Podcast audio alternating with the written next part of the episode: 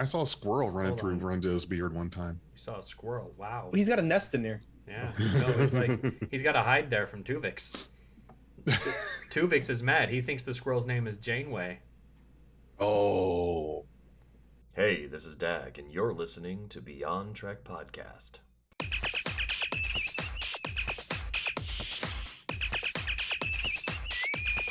A red alert. The trauma, bringing up, bringing up old wounds. No, but but honestly, Jay, um, if you didn't shave your head, where would your hairline be?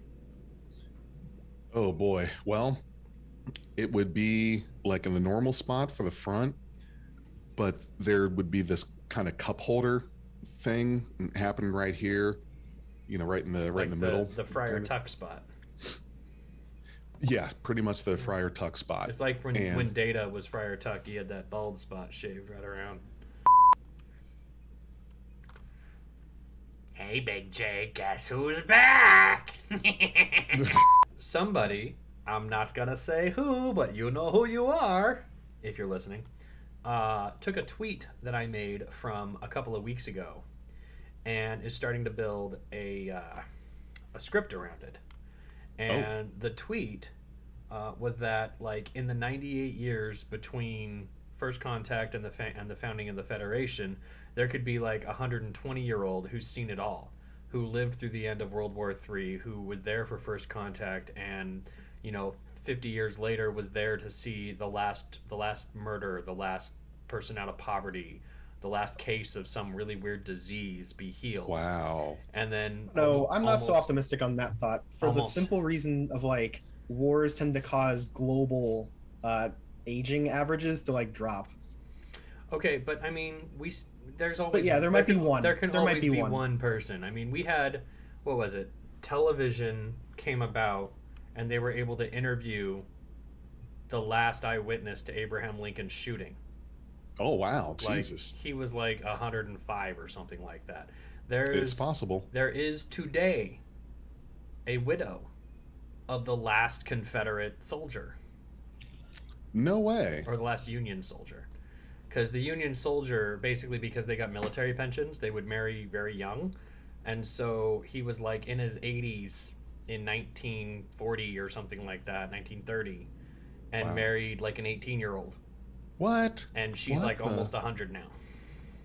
I mean, it's kind of crazy, right? So like James Buchanan was the 15th president of the United States. Yeah. He had grand two grandsons, not great grandsons, but grandsons that were still alive in 2012. Mm-hmm.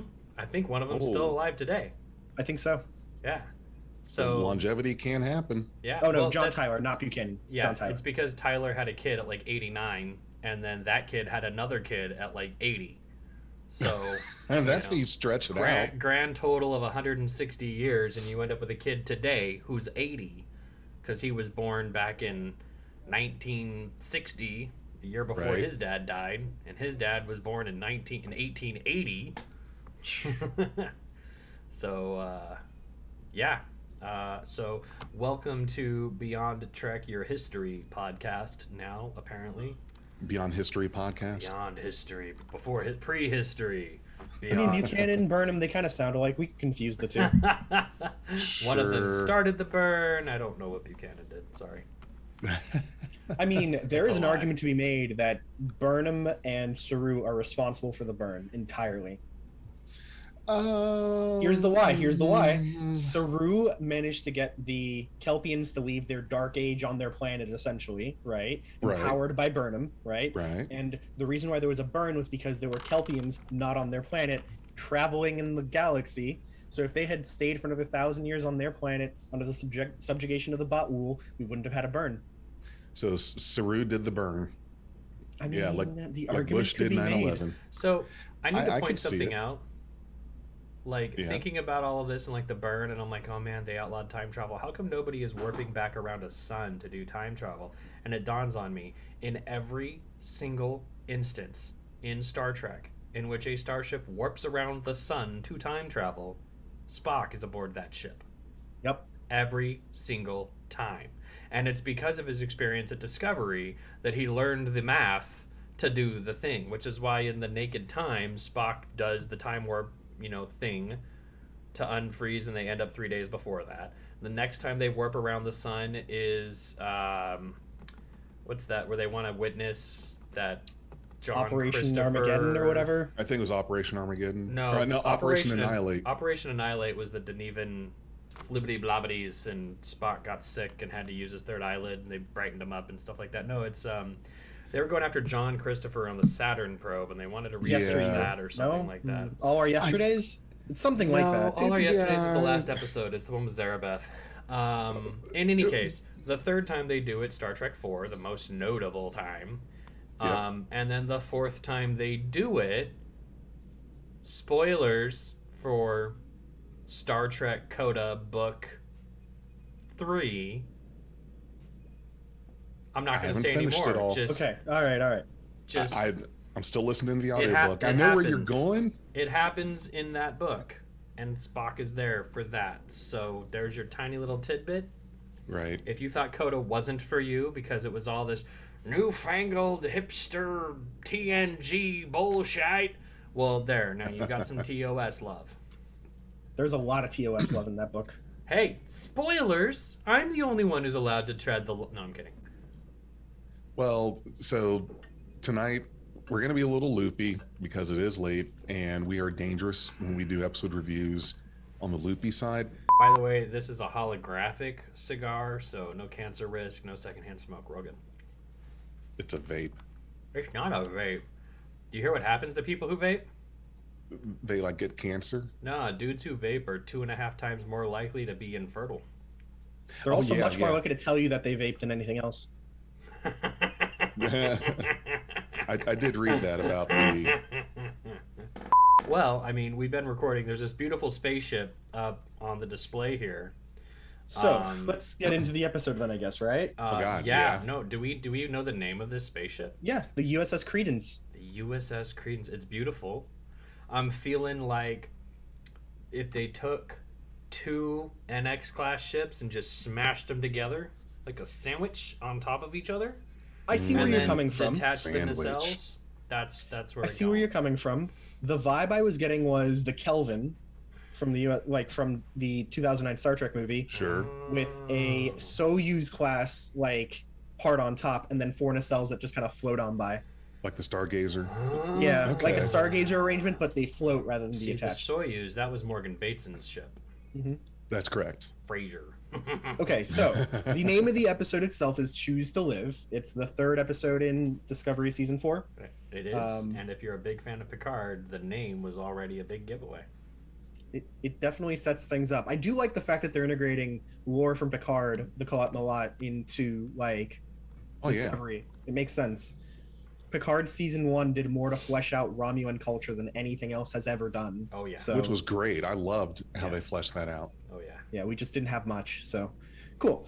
So episode starts with the ship that's in behind me in orbit of a planet, just doing typical Starfleet things. They show up and they're like, "Hey, dilithium, no strings attached. Y'all can have it." The same thing that Burnham was doing in the previous episode, and in this case, they were received warmly and they were about to beam down the dilithium. And when they drop their shields in order to do so, uh, three hooded figures appear and uh, essentially try and steal it. And in doing so, they kill, I believe, the XO of the ship, a commander.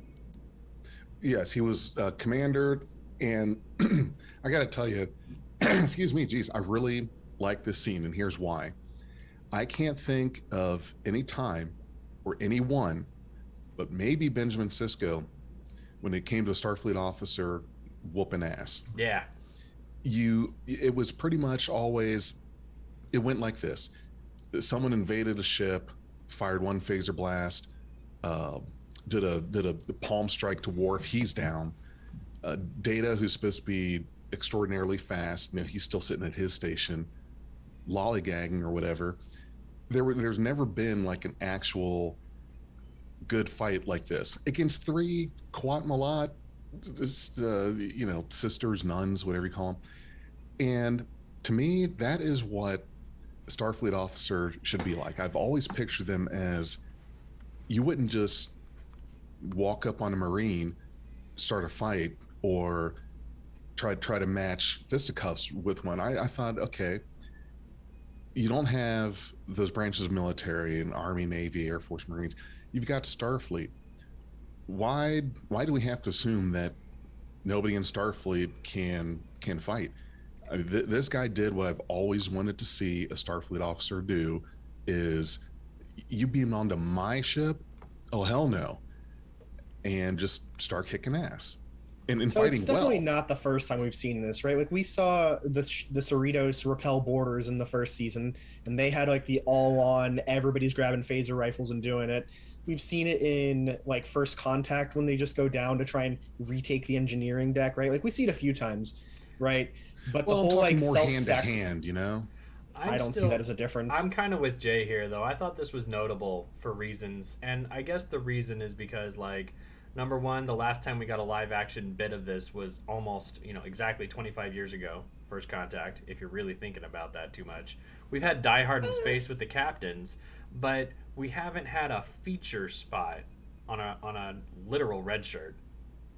You know, in in the the Cerritos mo- moment that you mentioned, um, we get some collage moments of uh, um, the crew fighting back of, of the yeah. crew fighting back against the Oh. Packleds. But this was a really f- Nemesis, Riker, and the the, Yeah, the Viceroy but as well. Riker, Riker can't die. You know, Right. this was this was a literal red shirt who had some awesome training. He gets a feature spot against the Qowat Milat. Like those dudes are the scary people in this show, and so I actually was very pleased. I'm kind of Oh, I don't that. disagree. It was a really great scene. I really liked it. I like the fact that there was a sacrifice scene to it. I just don't think the idea that we should expect Starfleet officers to be like Marines is realistic. They're more scientists than they are anything else. They're diplomats and scientists for the most part.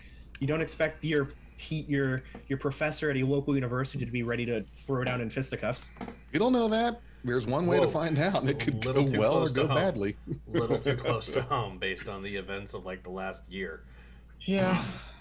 Okay, so we see this neat scene. She, the Qowat Milat nun, even does the whole "please, my friend, choose to live." He still goes for the, he still goes to fight back, and she kills him and apologizes, and they beam out with the dilithium that the ship was carrying.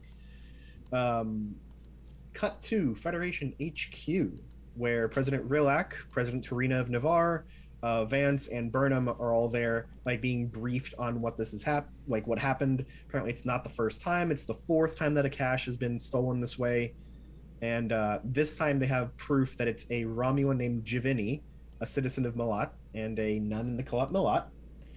Um, that's begun doing these series of thefts. And why? And they ask that why the dilith- di- dilithium is being given no strings attached. Why steal it?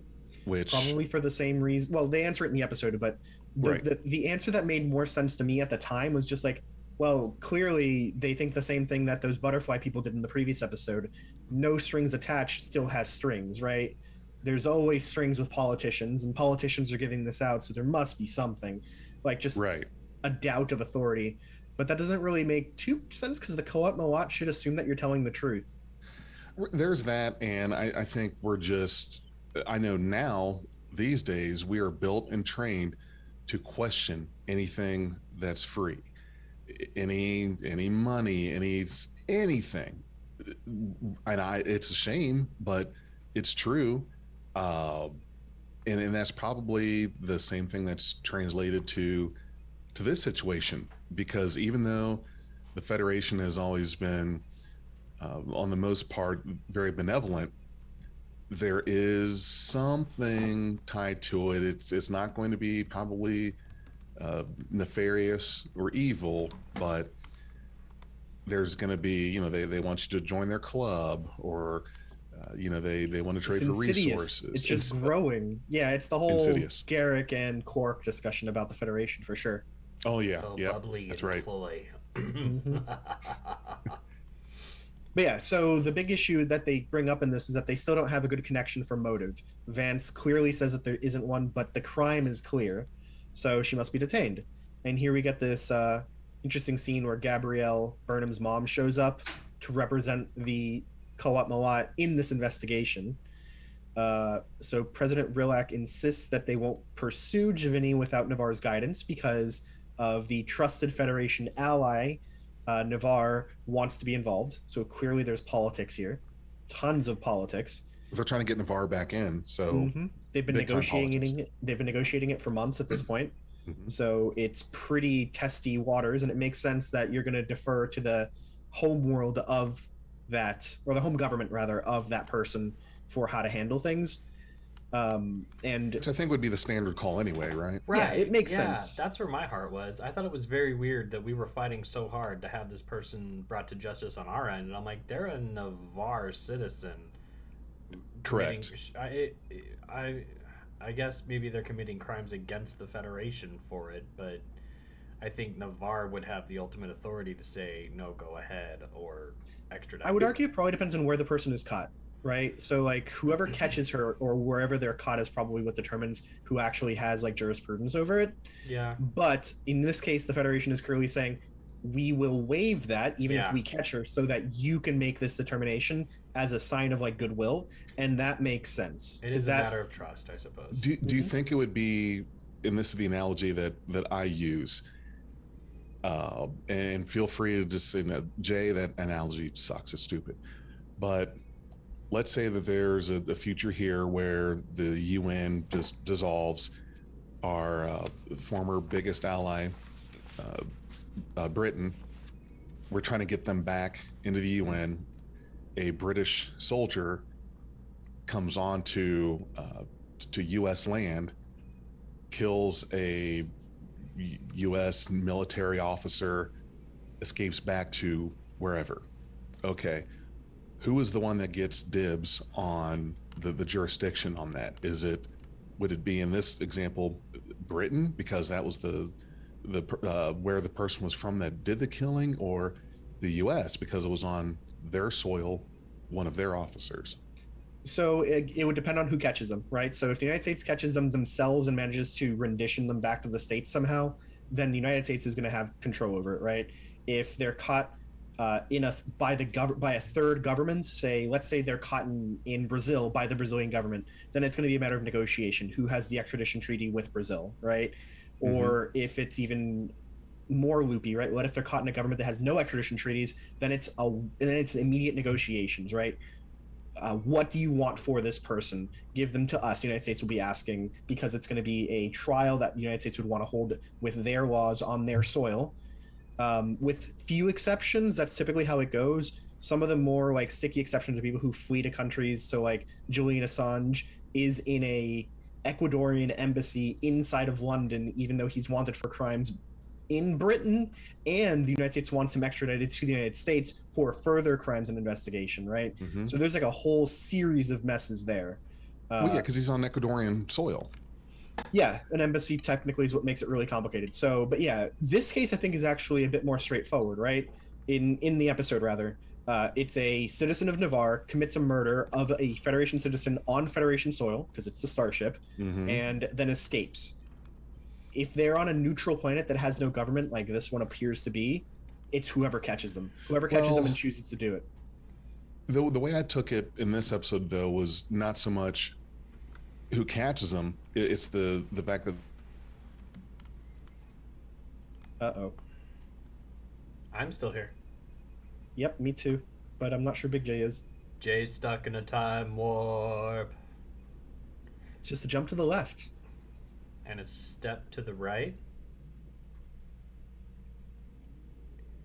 Let's do the time warp warp again. again. Yeah, okay. We'll have to cut this mess. no, I think I think that was actually a pretty good discussion of like jurisdiction, but at the Yeah. same time, what we're seeing here is analogous to when all of the pursuing countries' police officers say, "All right, we're all going to go after this person, and this organization gets to decide what to do with them." Yeah, but I, I would argue that there's no like pressure to force the Federation to do so other than their goodwill. It's an act of goodwill, which is cool.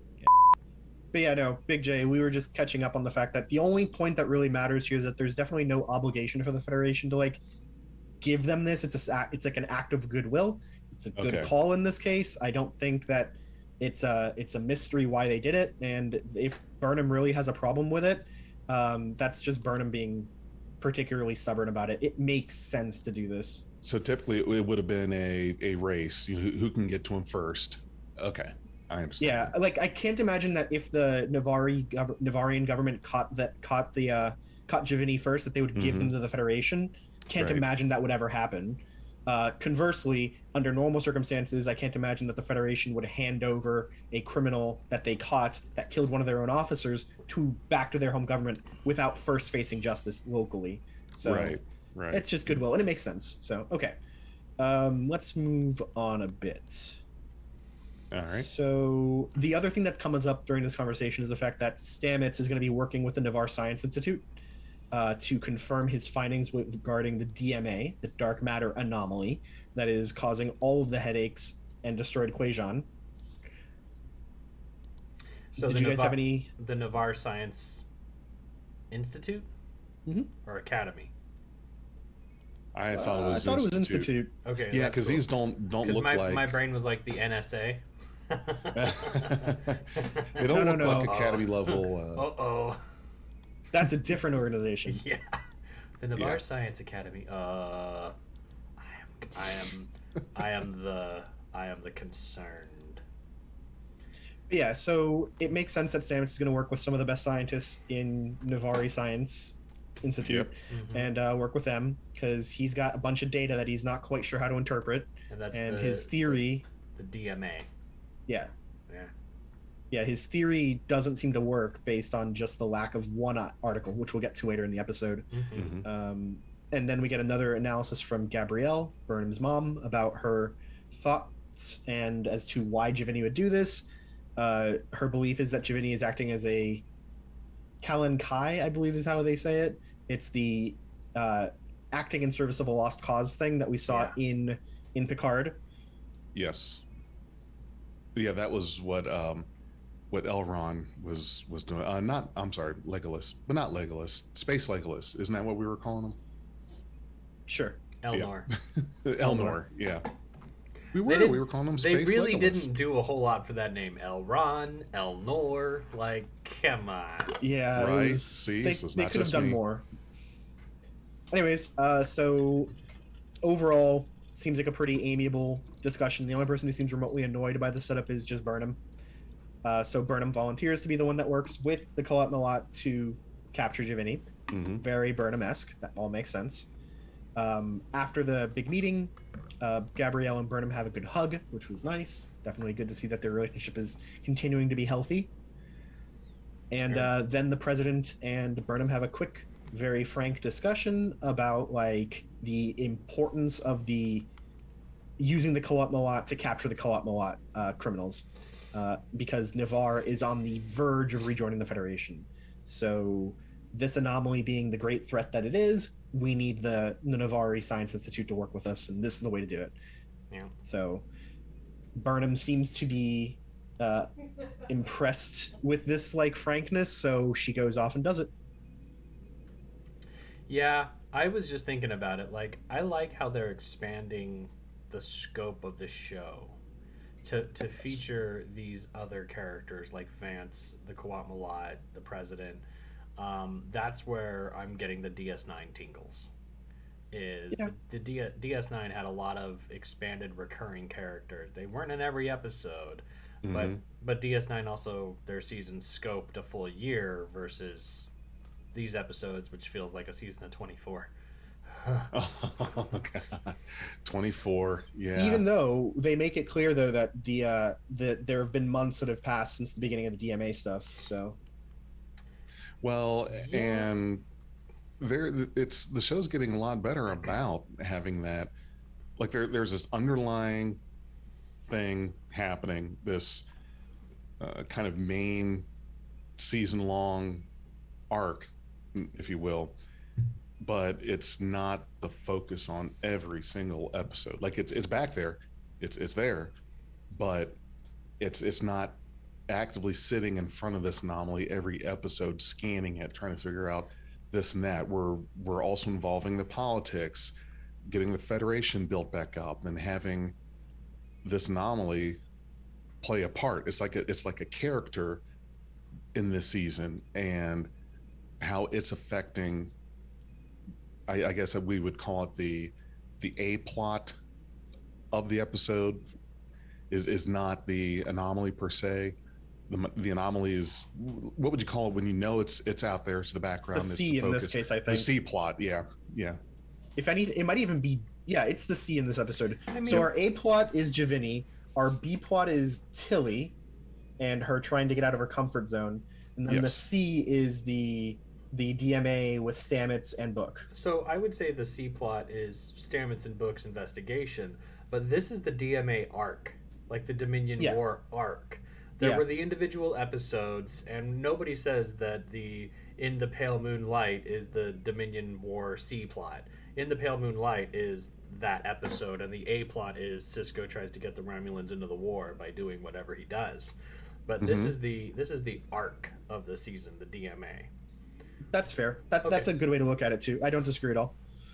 Okay, I, so I wanted to I wanted to comment there again. Like we're get this almost. I was thinking about that 24 reference that I made earlier. This almost feels like a fusion of where DS9 was with its whole year kind of arc thing, and what Enterprise was leaning towards when it was canceled. In that they did have these micro arcs. You had the augments, and you had the Andorian thing, and you had the Kirshara and.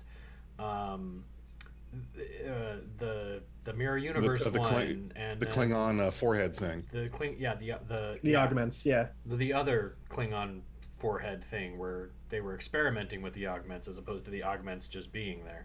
Right. Um, and then there was Terra Terra Nova. Was that what it was? Terra. Terra- Firm- no. Terra Nova. Uh, let me look at the it up. one with like Colonel Green's heir. Oh, yeah. Like, Oh, we're gonna yeah, we're yeah, gonna yeah. burn Mars or something I, like I that. I think it was Terra Nova.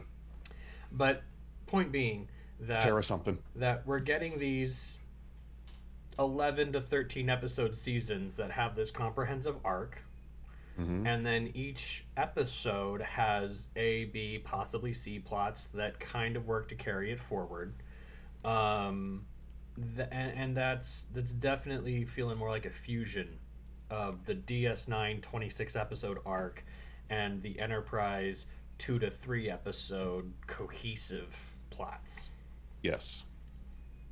Yeah, I think And that it works well this way. Uh, Terra Prime, that's what it was. Oh, jeez. Yeah, We- Terra Nova was I a was off crappy on both. ABC show about sending people back in time to dinosaur era. That was a really shitty show. Oh yeah. but it the was. That guy, the guy who who From played, Avatar. Yeah, he's a really cool guy. I wanted him to be Cable in the Deadpool movie. That would have worked. He's got that. He's got the face for it for sure. But no, anyways, uh, I think that this is a good way to handle it. I think doing these season long arcs is great. It lets us Mhm. actually get some character development, some standalone episodes too. This episode is very self contained. There's a mystery, there's a murder. Who did it? How do we catch them? Why do they do it? Right? Like that is the questions of the episode, and they're all answered by the end of the episode. So, yeah. All right. So our next scene is in the mess hall, where we've got Tilly walking up to Saru, who's already sitting there, looking like he's basically done eating, and uh, she despises what she's eating, and she's having macaroni and cheese. So the girl doesn't like macaroni and cheese. I am disappointed. How do you Um, not like macaroni and cheese? I don't know. Literally had macaroni and cheese for dinner, and I'm gonna tell did? you, it was not great. Really? Like I love macaroni and cheese, but I had to spruce this up. And let me tell you, dear audience member, as I segue into this, it should be a known fact that whatever prepared meal you buy from the store needs to be souped up because everything caters to the bland palate. So if Yep. you're ever like, this thing that I bought, I hate it, spruce it up. Put the Yes. seasonings in there, fix that up, do like Papa Sisko, and make it a meal. Yeah, Back to you. yeah. Zhuzh up whatever you're having, right? You don't have to eat it bland as it was. Just zhuzh it up a little. Oh little. man, I put Well, some. way- I put some campfire salt in there. I put some bacon Ooh. salt in there. I put some Oh. pepper on that. Some sour cream, some Parmesan cheese, and Damn, it was still terrible. So No. But but at least you accept that there can be good macaroni and cheeses, right? Because it seems like Oh. Tilly doesn't agree. no, I definitely agree. But Tilly just doesn't like cheese. How do you It's not like so cheese? weird. That's So my sister doesn't like cheese, which is fine. that's sacrilege. No, it's it's only sacrilege if you're like, man, that's a waste of cheese. But if you think about it as these people have a genetic sacrifice button for the rest of us to benefit, then it's so okay. that they can kill us by our stopping our own hearts. That is why we need Starfleet healthcare. That's true. All right, so so the reason why she's having this food that she clearly dislikes and she's like going at it is because she mentions that Dr. Culber has been getting her to try new things that are outside of her comfort zone. So Right. like sleeping with her pillow at the other side of the bed, taking the long way to the bridge. You know, really trivial little things. I, I cannot categorically cannot sleep on the other side of the bed. I have my side, like my side. I try to go sleep on the other side, then it just feels like it, it would ruin my day. You, you know that that that routine you, you break. It's kind of like sitting in the same chair in the break room at work every day. It's your chair, that's your spot, that's your routine. I don't know. To me, it's I get trying to get out of your comfort zone, but I'll try that. I'll try that tonight. I'll try sleeping on the other end of the bed. And You can do it, Big J. if, if you guys never if you guys never hear from me again, I, I died. I mean, if you have a twin extra large, there really isn't another side. Yeah. Right, because a guy my size is in the twin extra large. Okay. Come on. So Hey. so let's not body shame. I wasn't So- trying. I wasn't even going there. I was making fun about the size of the bed because I had a twin extra large in college, and there's just no other side to a twin extra large. True. All right, so uh, Tilly then brings up the fact that she wants to help Saru water his plants or something else that's just totally not in her wheelhouse.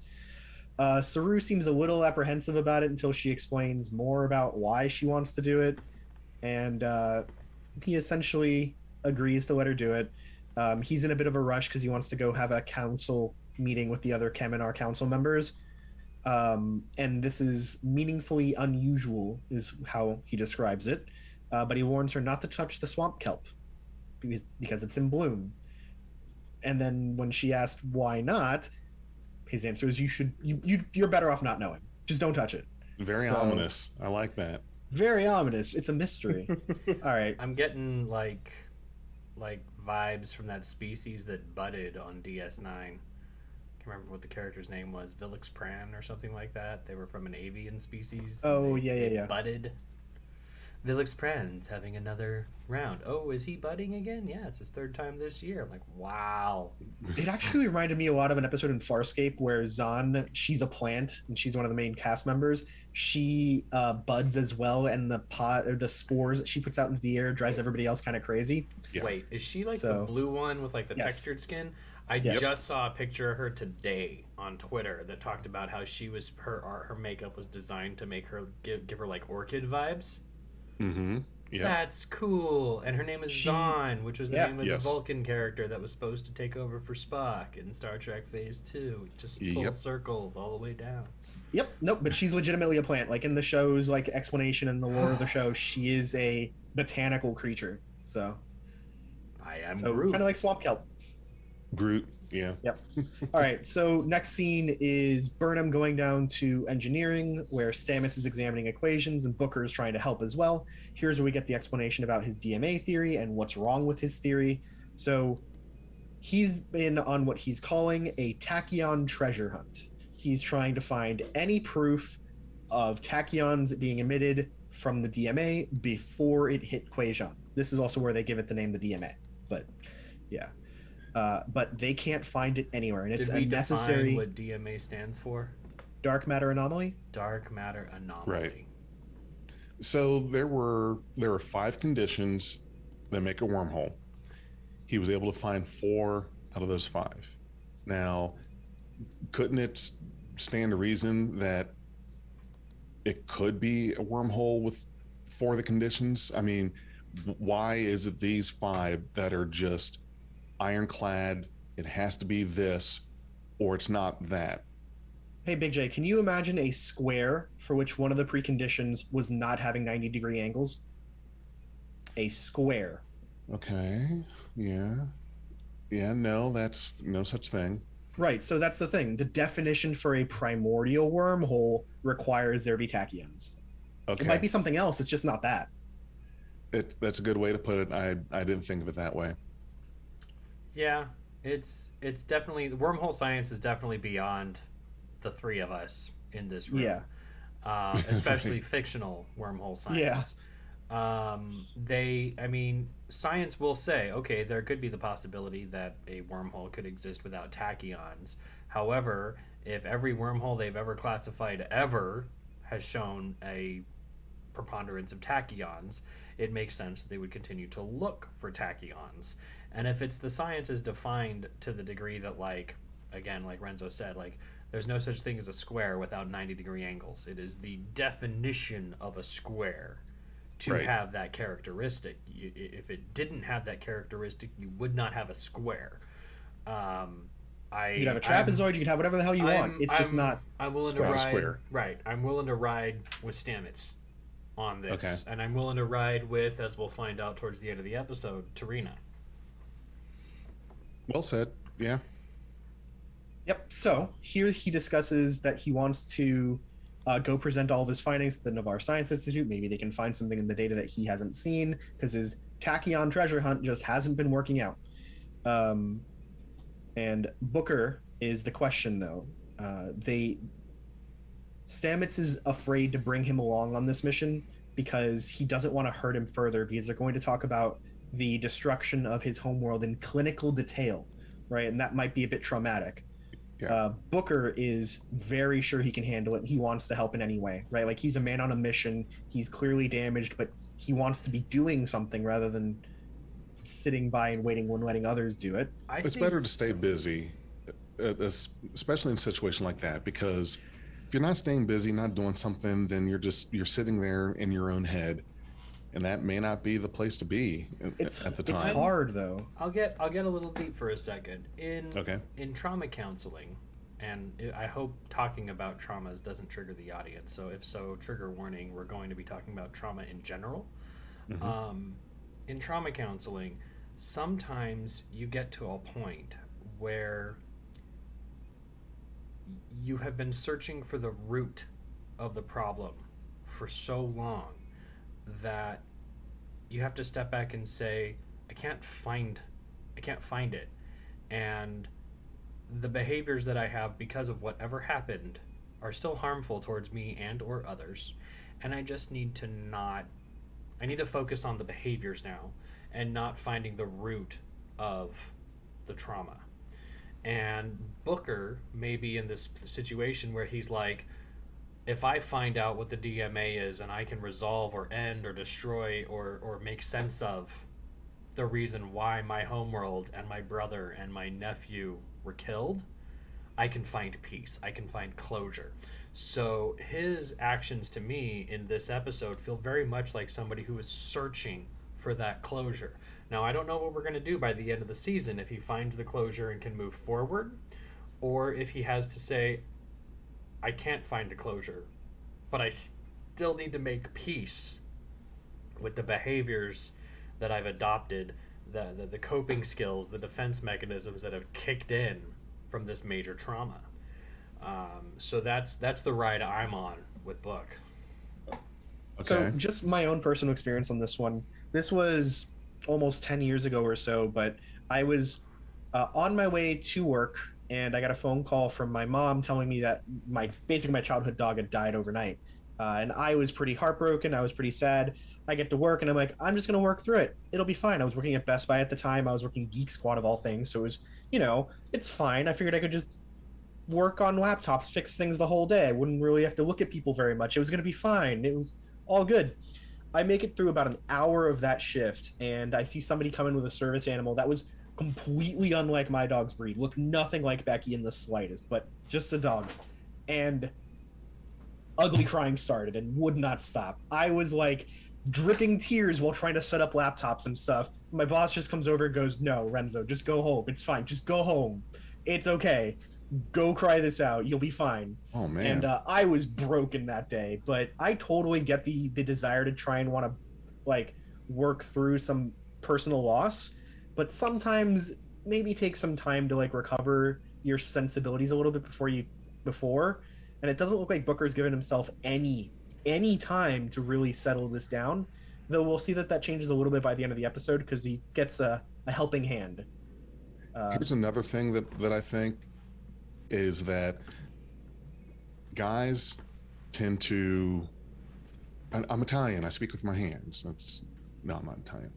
Uh, but guys tend to go on the side of fixing things. I want to fix something.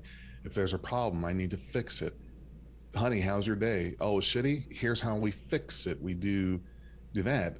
Not so much listeners. Like you know, we're not looking for you to always have a fix or a solution, but that's just how we think, and it's just how we're how we're learned, how we're trained. I don't know why it is, but we're fixers. So instead of him really thinking about about anything anything else or his own understanding or, or closure, he's on that fixing side. I need to find the thing and destroy it.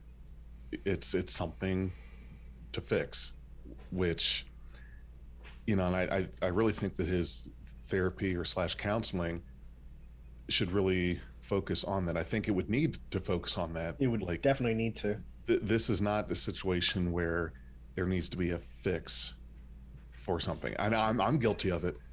Uh, I'm I'm a fixer. You know, you come at me with a with a problem or whatever, and you might just want me to listen to you, but uh, I'm gonna- I'm going to fix it. Okay, how do I fix this? It's just a mode you fall into. It's definitely one of the hard things about having be, being a fixer or a helper and, and being like, oh, you have a problem? Cool. How can I fix it? How can I help it? And it goes right over your head that it's like, no, this person just needs to talk. Just go into the mode and Mhm. wait for them to ask. Or when they've done shared and you have empathized with them, then say, you know, something along the lines of, Do you, w- would you like any advice?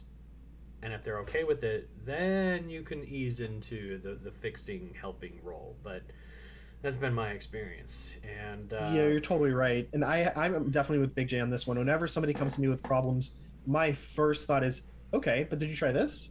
Oh, have you heard about this? right. Why don't we do this other thing instead, right? Like just trying to offer solutions. It's just my mode. and for so I have to struggle to empathize more. for someone who's struggling on their own, who wants the who, who's looking for the empathy and and the quality time moment, um, a fixer actually comes off as dismissive. hmm oh, you're trying to fix the problem. You want me to go away from you and do something else. And it's hard to recognize this person came to you out of a sense of vulnerability. They trust you, they appreciate your presence, they want the quality time. And if your response is, oh, well, why don't you just go XYZ? You've completely dismissed that vulnerability that you didn't even know was there, which is a hard mm. thing to do for people who may need to get to that nitty gritty on communication and mm-hmm. approach and say, look, I need your time and I need your ear. Don't fix anything, just listen. And it's hard to find a space for that. Yeah. It's All like, right. oh, honey, your boss pissed you off today. I'll go kick his ass. That's the fix for that. But oh, so you don't want to hang out with me? You want to hang out with my boss instead? Are we going to choose violence? Is that what we're going to do today? We're going to choose violence. It Choose to live. fix a lot. All right, so let's go to the next scene because it's this is another interesting one for us. I'm sure we'll discuss this a bit. Host body. Yeah, so we cut to our next scene in sick bay. This is the the Zoom type android golem body for Gray has been finished being completed. Uh, This 800 year old technology. Yep, but it might work. So Guardian uh, Z appears via hologram. Uh, Dr. Culber lets him know that all the preparations made. It's you know a zhian'tara unlike any other, but he's ready to try. And uh, there's a very awkward conversation with uh, Adira Tal acting as messenger between Gray and Z, where Tal does not directly relay what uh, Gray is saying. They they are bad at directly copying what somebody else told them to say. Very bad at it. It would drive a, a translator crazy. Yeah, it would. Here's my. Oh, I'm sorry. I'm sorry. Go ahead. No, I was just gonna say. So, like, otherwise, it was a very interesting scene, but it drove me crazy every time Adira would not repeat what Gray had directly told them a second ago. Right. Like, yeah. It's, I said think- this. I think that's Frickin' more of the writer's word choice. word. Sure. It, w- it might have been more artistic for them to have Gray say it, look at Adira, look at the person, have them respond, look back at Adira, look to Gray, have Gray respond, just to have that sense that like the words are coming from Gray but through Adira. Mhm. Now, here's what I don't understand behind the whole science of the golem. I get what it's supposed to do. I understand this uh, the explanation of the science in Picard and how it worked. I I get all that. It's basically you're you're transferring your essence, your mind, spirit, whatever it is, kind of like an advanced version of a Katra in a way. Kind of like an avatar where you know you put the the person on the, the bottom of the life tree or whatever and transfer do a copy and paste or cut and paste to the to the other being, the the golem, the avatar. This is what I don't quite get about this situation is that uh, Gray was at this point incorporeal. That's what I'm not understanding because the way I understand and see the science is that you have a body, a- a vessel, kind of like what happened with Picard. His body died, but there was still a body to transfer from. He wasn't just in the ether, in the air. How do you take that? For all intents and purposes, Adira was talking to a ghost. Uh, no, she was talking to an imaginary friend. Or he- uh, they were right. talking Yeah. to an imaginary I'm, friend. I'm sorry. gonna let Renzo handle this one. Yeah, they were talking to an imaginary friend, but they were not completely non corporeal because Gray may be non corporeal, but Tal is very much corporeal. And Tal retains everything that made Gray Gray. But these Tal were is the symbiote. okay. So it was it, the copying done was coming from the symbiote, not Right. just Jay, Not from just air. Adira's brain. Yeah, exactly. Jay, do you remember the DS9 episode Facets where Dax has her zhian'tara and they transfer the essences of those hosts to the other people? yes. All they did was transfer a host essence to the golem. Ver- Okay. very much like when Curzon and Odo shared a body, and then Curzon was like, fuck it, I ain't going back. you can't make me. and by golly, if they had done a season with Curzon Odo, man, that would have been rad. that would have been great. Yeah, I'm not And leaving. just I can have- turn into a pack have, of cigarettes. Have the end of that arc where it's just Curzon's like, yeah, no, I'm out. No, Rene Auberjonois was so enjoying that too. Yes. He was he's loving that. it was great. Quark! And Alright, it just hits so us yeah. right on the head. That that, that makes sense. I forgot about it being the uh the, the Backed up in symbiote. Tal. Yeah. Yeah, Yeah. yeah, That that was the backup. Other than that, though, the scene itself is pretty sensible. The science is all made up and the numbers don't matter, but the the explanation does have verisimilitude with what we know about these things in the past. So it, it works for me. Okay. Um, cool. And then at the end of the scene, they literally confirm that everybody has consent to do this, and then let us begin, and we'll cut to that next time. Effects question. Whenever Gray was talking, I felt like there was some kind of CG masking over their face. And I'm not sure if anybody else saw that or if it was just me. If you guys didn't see it, I don't want to waste time talking about it because my brain was playing tricks on me. But I didn't notice it, but I'm gonna go look at the screenshots real quick, just out of curiosity.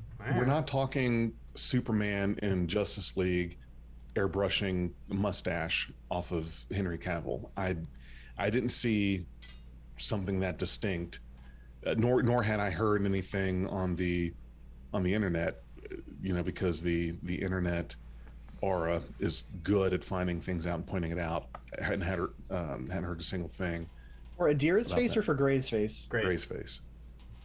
and it may not be it may not be the, the screenshot may not be able to do it too much justice because there's only one screenshot it's on the board for the cus- for the audience customer gosh i work too much it's for the audience to see uh, it's a nice smile great smile it just felt in the movement of thing it felt like there was sort of a blurred mask over the talking space um, and i Yeah. i don't know if that was just me or not but I definitely didn't get it, but any I don't know. Um, it was really cool to see two moments in Trek history fuse in this way to have the zhian'tara and the Golem. That's cool. Yep. Whoever was in the writing room gets like an A for that thought. Be like, well, if you could take an essence and put it in a human, you could take an mm-hmm. essence and put it in a golem. Okay. Yeah, that's just a new kind of android at this point. Now just Right. wait till like Gray's like supercharged, like running through walls and like picking people up and hurling them across and stuff like that. well, no, they can tweak. Supposedly, they tweaked it so that it's gonna it, that the body is gonna age normally, and they should have all the normal uh, trill, frailty, and weaknesses. So true. They do That- that's that's highway robbery right there. If you put me in something like that Mm. and you nerf me, oh my, yeah, that's listen, Jay- at that point, my life becomes: how do I hack this thing? How do I hack myself so that I get the superpowers back? Jay, you are a six foot five former all star football player. Right, but what, Lineman. what- lineman, Lineman? former, Yes, former all-star lineman. Like I can Google you and find articles about you in this. I encourage the audience to do it, but still, like if they put you in a golem body and then nerfed you back to your normal body, you'd still be like plus two everybody else. so Plus you know, two to all we'd ha- stats. you have to be nerfed just so the rest of us have a chance. okay. Plus one to Dag there. Okay. Uh, all right. So our next scene is pretty sweet. It's uh, Burnham walking through the decks with Saru, explaining the whole mission, uh, which he dubs it as difficult. Um, Burnham wants to bring along a tactical officer and is thinking like Saru's going to give give them a recommendation for who to bring along. And Saru goes, you know what? Take Tilly. Tilly wants to learn to do new things, and uh, you know Burnham kind of is, rebuffs the idea a little bit because Like Tilly you know, who? no, Tilly's tactical abilities are not really her shtick, but okay. And uh, so Right. it works out just fine because Saru notes very accurately that the Qowat Milat are skilled combatants and can definitely make up for anything the two of you don't know. So we'll see how that turns out. they can fill the gaps. So yeah, if, if you're not an expert fighter, it's okay. We we got it. We'll handle it. And Tilly has very good intuitive, like diplomatic skills, which might be of value because the Qowat Milat may not have that. Let them handle combat. You and Tilly can handle the diplomacy part of it. Correct. You got to play your part. Mm-hmm. So on to our next scene, continuation scene. We're on board Booker's ship now, and Tilly is like very excited for this mission. Uh, like she sounds ecstatic about it, and then has to apologize to the Qowat Milat about sounding too excited that they're going to arrest their sister. So yeah. And then doesn't the That's it. Qowat Milat respond with something like, "You have taken my lack of enthusiasm as dismissal. Don't do that," Yeah. or something like that. That was really cool. Yep, and then the whole absolute candor is explained, and Yeah, then she Tilly likes that. absolute candor. Oh yeah. I do too. I find that refreshing. Remind you're me, of absolute candor. Just be Oh, the- completely true. Just be Right. completely honest. be No completely reason to asshole. sugarcoat things. That's the hardest thing to do. But then, but then, like being completely true, it's weird to be a super spy and still have to be honest. Like Elnor, you remember in Picard when Elnor was like chasing the Romulans who were trying to kill Hugh, and like they're like busting in on Seven of Nine, and he just drops down from the sky. He should have been like. All right, I'm up here. I'm gonna drop down on you and kill you all and save seven of nine, and then still do it. That would have been more impressive. you know what? Like Klingons believe in honor, right? But Klingons still use cloaking devices and will do ambushes. Which Right, is there's- weird. Right. Yeah, that Is is, it, though? weird. It is. It's, It's weird, sneaky. and it was a flip of the TOS aesthetic because at the time it was it was the the Klingons that were like super sneaky, sneak around, and the Romulans who were like super honor. Let's do this. Yeah. Um, Yes. But uh, yeah, I mean, okay, so not every species in the universe has to be like true to their word. No, it's I just took- their concepts of things may be different than ours, is what I was getting at, right? Like for a Klingon, honor doesn't necessarily mean giving them an equal chance. It just means that they had an equal chance. Had they been scanning, had they been looking for you, they might have caught you. But they weren't, so you get the jump on them kind of thing.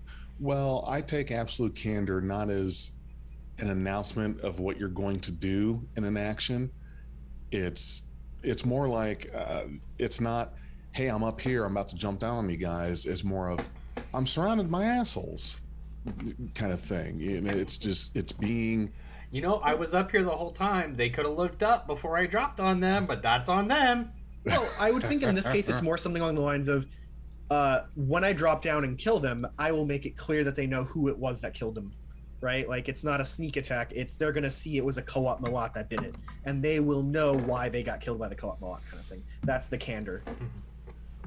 Yeah, you're in heaven. Like they're not Fuck, sni- I they're not what did it. I sniping know them from above, right? Like Yeah. it's, I it's need- my face is next to the blade. I need a parody where there's an Elnor rap, and then like the Qowat Milat is like playing the Elnor rap on blast while like sneaking around doing stuff, and everyone's like, "What's that sound?" Like, "Oh no, it's a Qowat Milat," and they're joking about it, and then they get killed. so we continue on a little bit in the scene where Gabrielle mentions and talks to Burnham about like Spock being accused of murder and how Burnham like fought because of hi her faith in his innocence.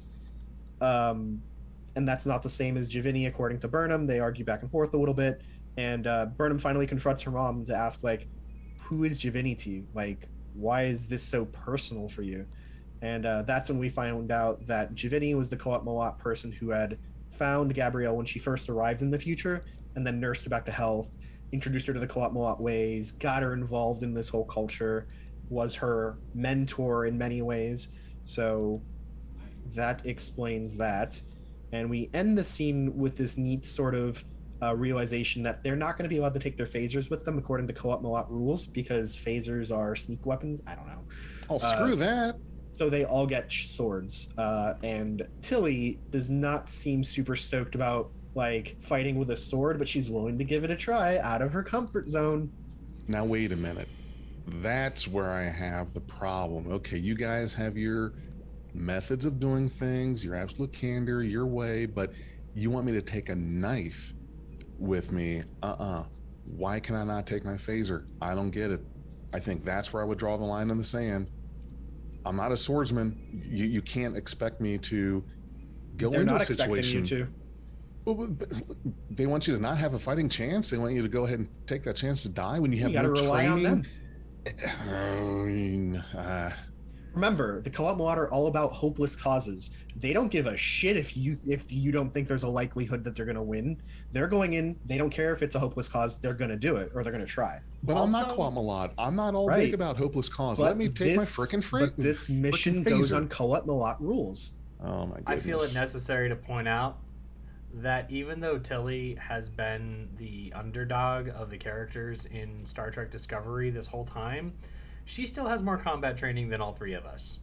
For sure. I'm not gonna lie about that. Like, she probably actually knows how to do some stuff with a sword, whereas the rest of us were like making memes about I studied the blade, and that that's about as much as our our Bushido Jitsu gets into. Excuse me. Now listen. I did martial arts for many, many years. I even got a black belt, so I do know a little bit. With Alright, now, swords, No, I Well- don't have these swords. Li- But- listen up but- here.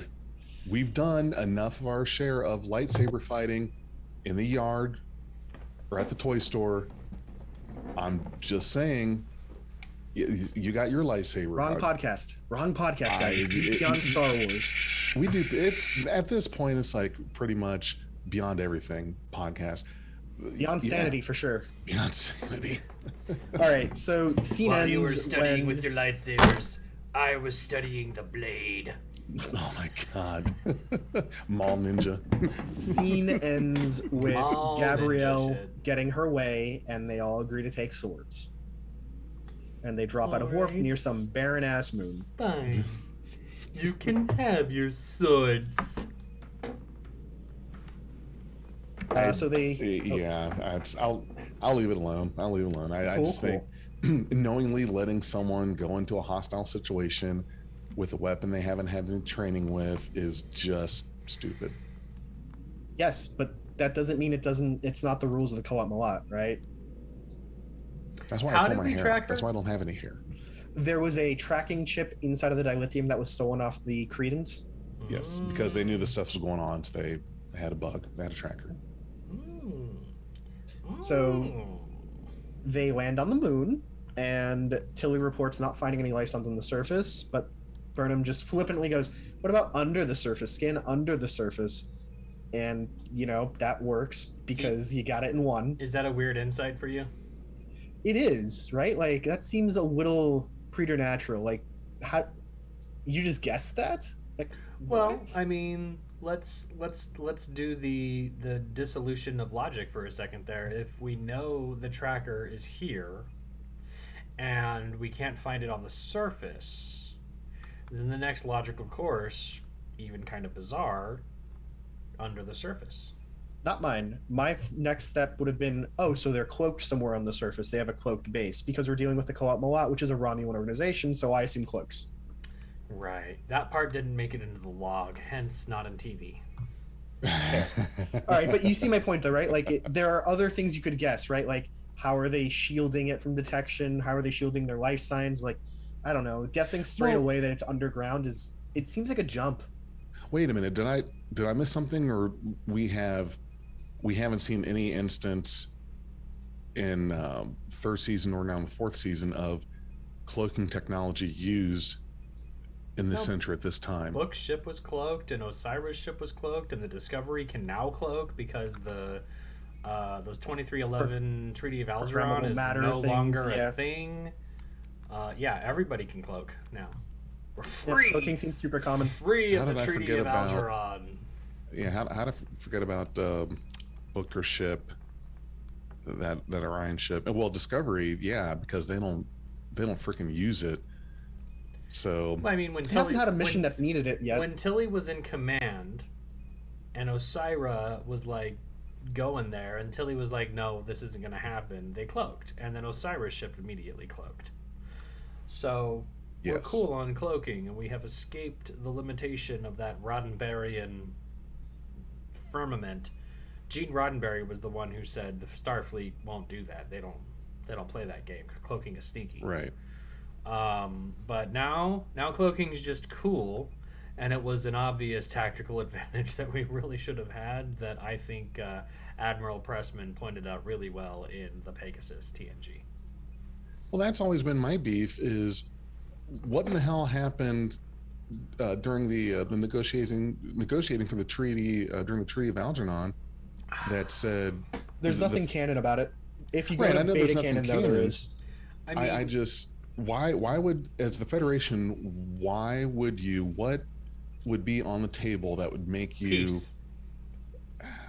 I mean, honestly, I'm not gonna lie. I don't know what the details are. They're not canon. There's a lot of speculation online if you're willing to look about it. A lot of head canon, a lot of fan canon, a lot of fan works on what goes into the Treaty of Algeron. It was signed in 2311 after something really bad happened. A lot of people died. Some of this is even based on like LCARS displays from TNG's remastered edition. But um, the uh, the ultimate thing is that Starfleet said we won't develop cloaking tech, and the Romulans said we're gonna go hide in our little corner of the galaxy. even though that Jay, think of it this way, right? Let's say we're talking about like submarines, right? You know essentially how submarines work, right? Submarines Yes. are very hard to find, right? yes They are quiet, but they still have to propulse themselves somehow, right? So they mm-hmm. have to have a spinning thing or they have to be pushing water somehow, right? Right So even if they're quiet and even if they're stealthy, like a cloak ship, there are still always signs to track. And it's always a game of cat and mouse. Can you make a quieter submarine than the best microphones or uh, hydrophones that'll hear you? It's always a back and forth. You make a better hydrophone, they make a better propulsion system, right? And back and forth. It's like The cloaking device is not an I win button up until the scimitar, which had the perfect cloak. But I'm sure that, you know, five years later, somebody figured out a way to beat the perfect cloak of the scimitar. Right, even for the Defiant, like residual tachyons, you put up a tachyon detection grid like they did in, in Redemption, and the Defiant wouldn't be able to fly through that. But the Dominion was able to find it no problem. Remember with their anti-proton, Dude, they were able to sweeps? beam. They were able to beam through shields and transport to who knows where. Yeah, season two finale of of Star Trek DS9 really like made the Dominion super scary, and then they nerfed that a little bit, but they were still super scary. It's just they couldn't beam through shields and they couldn't teleport anywhere in the universe anymore. point though, Big J is just that the cloaking device is a tactical advantage, but it's not insurmountable, and it's only a temporary one. Every time you make a better cloak, your enemy is going to make a better sensor, so it's only a temporary benefit usually. It's almost like natural selection, where like squirrels have like the benefit of camouflage and speed. So if they can move faster than their than than their predator can see them, then they lived for the other day. But the predators will always be having the one that's like, oh, my my eyesight is better. Mm. I can actually see you. So the squirrels you can't see get away. The squirrels you can see are lunch, and it's just that recursive cycle of enemy powers finding better ways to hmm. hide and seek. But It's called cat and mouse. so here's the here's the problem that I have with Renzo with how you how you worded that is well we won't use cloaking technology because someone's just going to find a way to be able to see it. Throughout history, there's always been that advancement knowing that someone's going to find a better way and a better defense. So you, you don't not uh, invent bow and arrow or the cannons or the um, muskets or the guns or the more body armor. It's not based on, well, what's the point of making this or advancing because someone's just going to, uh, you know, they get semi-automatics, we get automatics. You know, I they have an idea So, about that. You're bullet wrong. piercing uh, So, bu- hold on, hold on, bullets, hold on. but You're you're wrong though, right? Like we make treaties on Earth with country to country things to not develop certain kinds of weapons for the last hundred years, right? So there were strategic arms limitation treaties, there were strategic nuclear arms reduction treaties. All these kinds of treaties were basically don't make this kind of missile, don't develop this kind of missile, done. Both sides agree, neither side does it, right? so ha- is a little we, bit different. Go uh-huh. on. Have we agreed in any, any of these treaties that an obvious tactical advantage that the, the U.S. knew or could do that we would that we Yeah. said, okay, well we yeah we're not going to do it. Yeah, absolutely. What? Biological Really? IRBM? weapons. Yeah, biological weapons, chemical weapons, the IRBM treaty, for example. All of these things are things that we were really good at, and we stopped doing them because it's like too much. Could you? But could others you are doing go- it. Could you? Could you explain to the audience what the IRBM treaty is? Sure. So the- it's the inter intermediate range ballistic missile treaty. So the United Mhm. States had uh, many places where it could put uh, not intercontinental but intermediate range. So like a couple countries over kind of range uh, Uh-huh. that would target the Soviet Union. The Soviet Union had nothing equivalently close to the target the United States. They didn't have anything up until the Cuban Missile Crisis, right? When the Cuban Missile Crisis scared the living shit out of everyone because of the near annihilation of all human life, both sides came to the table and were like, okay, we won't put missiles in Turkey. We won't put missiles in West Germany. You don't put missiles in Cuba. Deal? Deal. And the United States had better missiles than the Soviets at the time. We had more missiles than the Soviets at the time, but it didn't matter. The threat of anybody having them there was enough to, s- to potentially spark the war. Yeah. So, applying it to the Tomed incident and the Treaty of Algeron, right? There was a big incident, the Tomed incident, that led to the destruction of a Starfleet ship and hundreds of, maybe thousands of deaths. Um, again, numbers are hazy. I think it was something like order- eleven thousand lives were lost. Yeah, it was big. But in order to prevent an escalation, the Federation goes, okay, you won't pursue conflict with the Federation. We won't pursue cloaking tech. You know we can do it. We've stolen them before. We've had this technology for many years. You know we can. And we know you want them. Cool. We want peace. You want cloaks. Right. We are both happy with this. And at 20, by 2311, we had already had 50 years to dissect the Romulan cloaking device that we stole in the, the, the Romulan episode of TOS. And we also had had 30 years with the Klingon bird of prey that we stole and crashed into the Golden Gate Bridge or into Mhm. the, and the water harbor. Yeah. under it. Yeah. San Francisco but, Harbor. But yeah. yeah, but um, so so we already had a ton of knowledge about how how this stuff works, and we already knew that there were certain power requirements. For instance, you probably can't get a Klingon or uh, a cloak to fire at the same time without a huge energy surplus that's detected. At the time, they weren't able to do it, but it got figured out. Right, but we Oh. figured out how to counter it real quick. It's got remember a actually the Negh'Var had a problems with cloaking remember they even mentioned it in deep space nine that the Negh'Var was too big the regency one right was too big for the cloaking devices that the mirror universe had they could cloak every other ship but the Negh'Var was too big so there are definitely some limitations to cloaks they're not perfect the Negh'Var is smaller than the scimitar so let's just assume that the romulans are better at cloaking than the klingons that's pretty Mhm. common sense right? And the scimitar was able to fire while cloaked and we get maximum warp while cloaked and have its shields up while cloaked. So that scimitar's cloak but- was overpowered and probably powered by the Thalaron generator or something. Yeah, But uh but Yeah, it but was that's one one-off. ship that was built to do one thing specifically well. That, was wasn't a- a repeatable process. wasn't a repeatable process and was also built on knowledge that was likely stolen from the last hundred so years of cloaking tech to be able to build one ship that could do it right. Right. It was a very limited kind of experiment for them. It was kind of like the Pegasus experiment, right? They only had the one. They only needed the one, but it was all that they had to do it, and then it got blown up. and, and even then, we found Oh. it's, we found the weakness. If you have a telepath aboard, your cloak is dumb. As a reminder, though, we keep assuming that the Romulans are better at cloaking than Klingons, but the Klingons did figure out the cloaking while fire thing first. Right. Chang's Yes. Bird of Prey did do it almost a hundred years before the Romulans did. Right. So that's still pretty impressive on both parts. But the Klingons were arrogant and were thinking, let's build one ship that can do it, kill you fast. And the Enterprise had enough defense mechanisms built in to be like, okay, they're trying to kill us fast, but they're traveling at impulse. We can track gaseous anomalies. They're they've got an exhaust pipe. Let's fire one torpedo right up their tailpipe. Boom. Well, remember what Valeris said. It was just a prototype. It was a prototype. Exactly. And they were arrogant because that prototype was built to hit, hit, hit, destroy.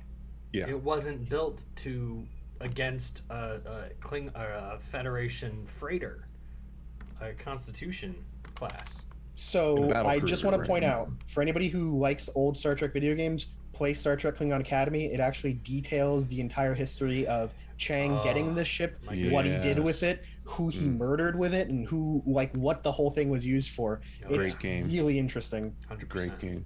You know what's funny about that game? I got to tell you this real quick, and then maybe we'll be able to get back on track.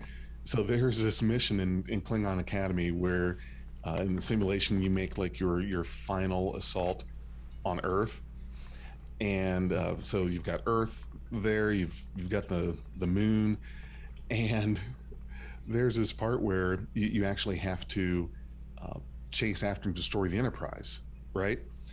So I'm I'm playing this and like the the Enterprise is just you know, flying around doing this stuff like shit you know I can't really get a lock on it. The damn ship flies into the moon, explodes. Uh, you got lucky. I had to fight Kirk and crew, and they were okay. So the way that the, the game made the crewing important here is Yeah. repair times for abilities and ranges on abilities and accuracy for abilities. And the Enterprise, flawless on all parts. They never missed. They fired a torpedo backwards. It was gonna hit you anyways. It was incredible. um, but yeah, that fight was tough. Well, That I mean- game- Scotty! the ship Scotty! flying into the moon.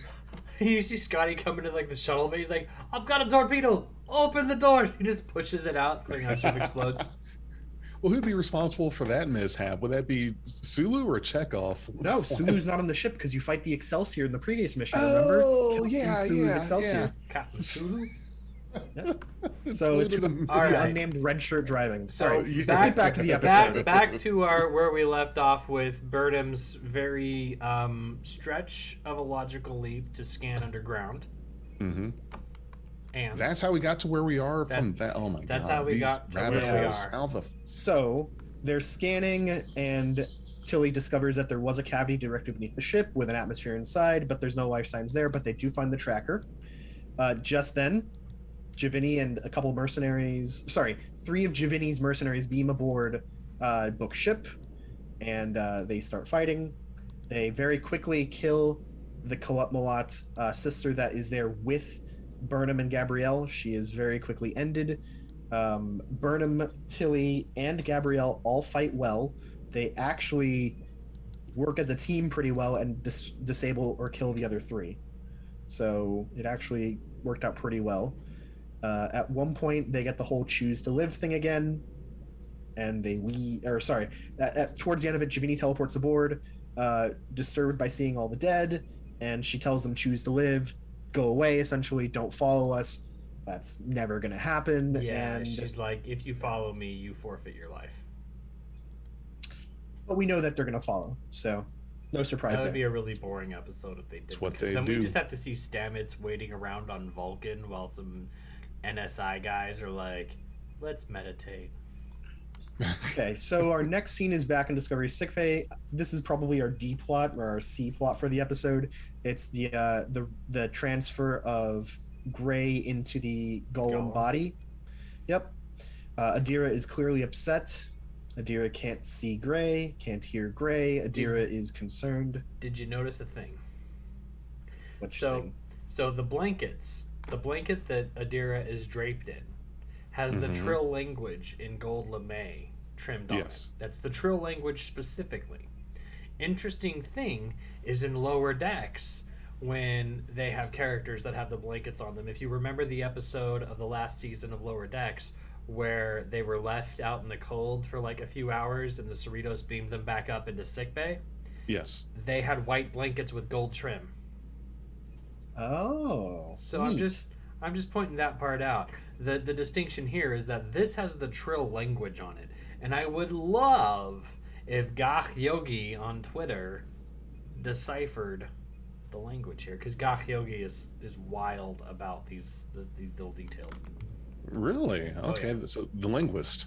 I would Cool. I would love to get Gach Yogi on a show, but he's very much not interested. Gotcha. Yeah, you know. Anyways, Culber tells Adira to stop worrying and just give it time.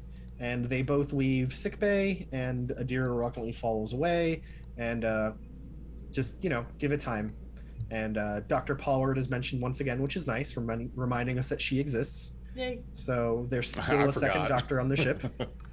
yeah, she, I think she might even still technically be the CMO, but it's never been really clear. It must have been really cool to be Ian Alexander in this scene where it's like, wait, you just want me to lay here with my eyes closed?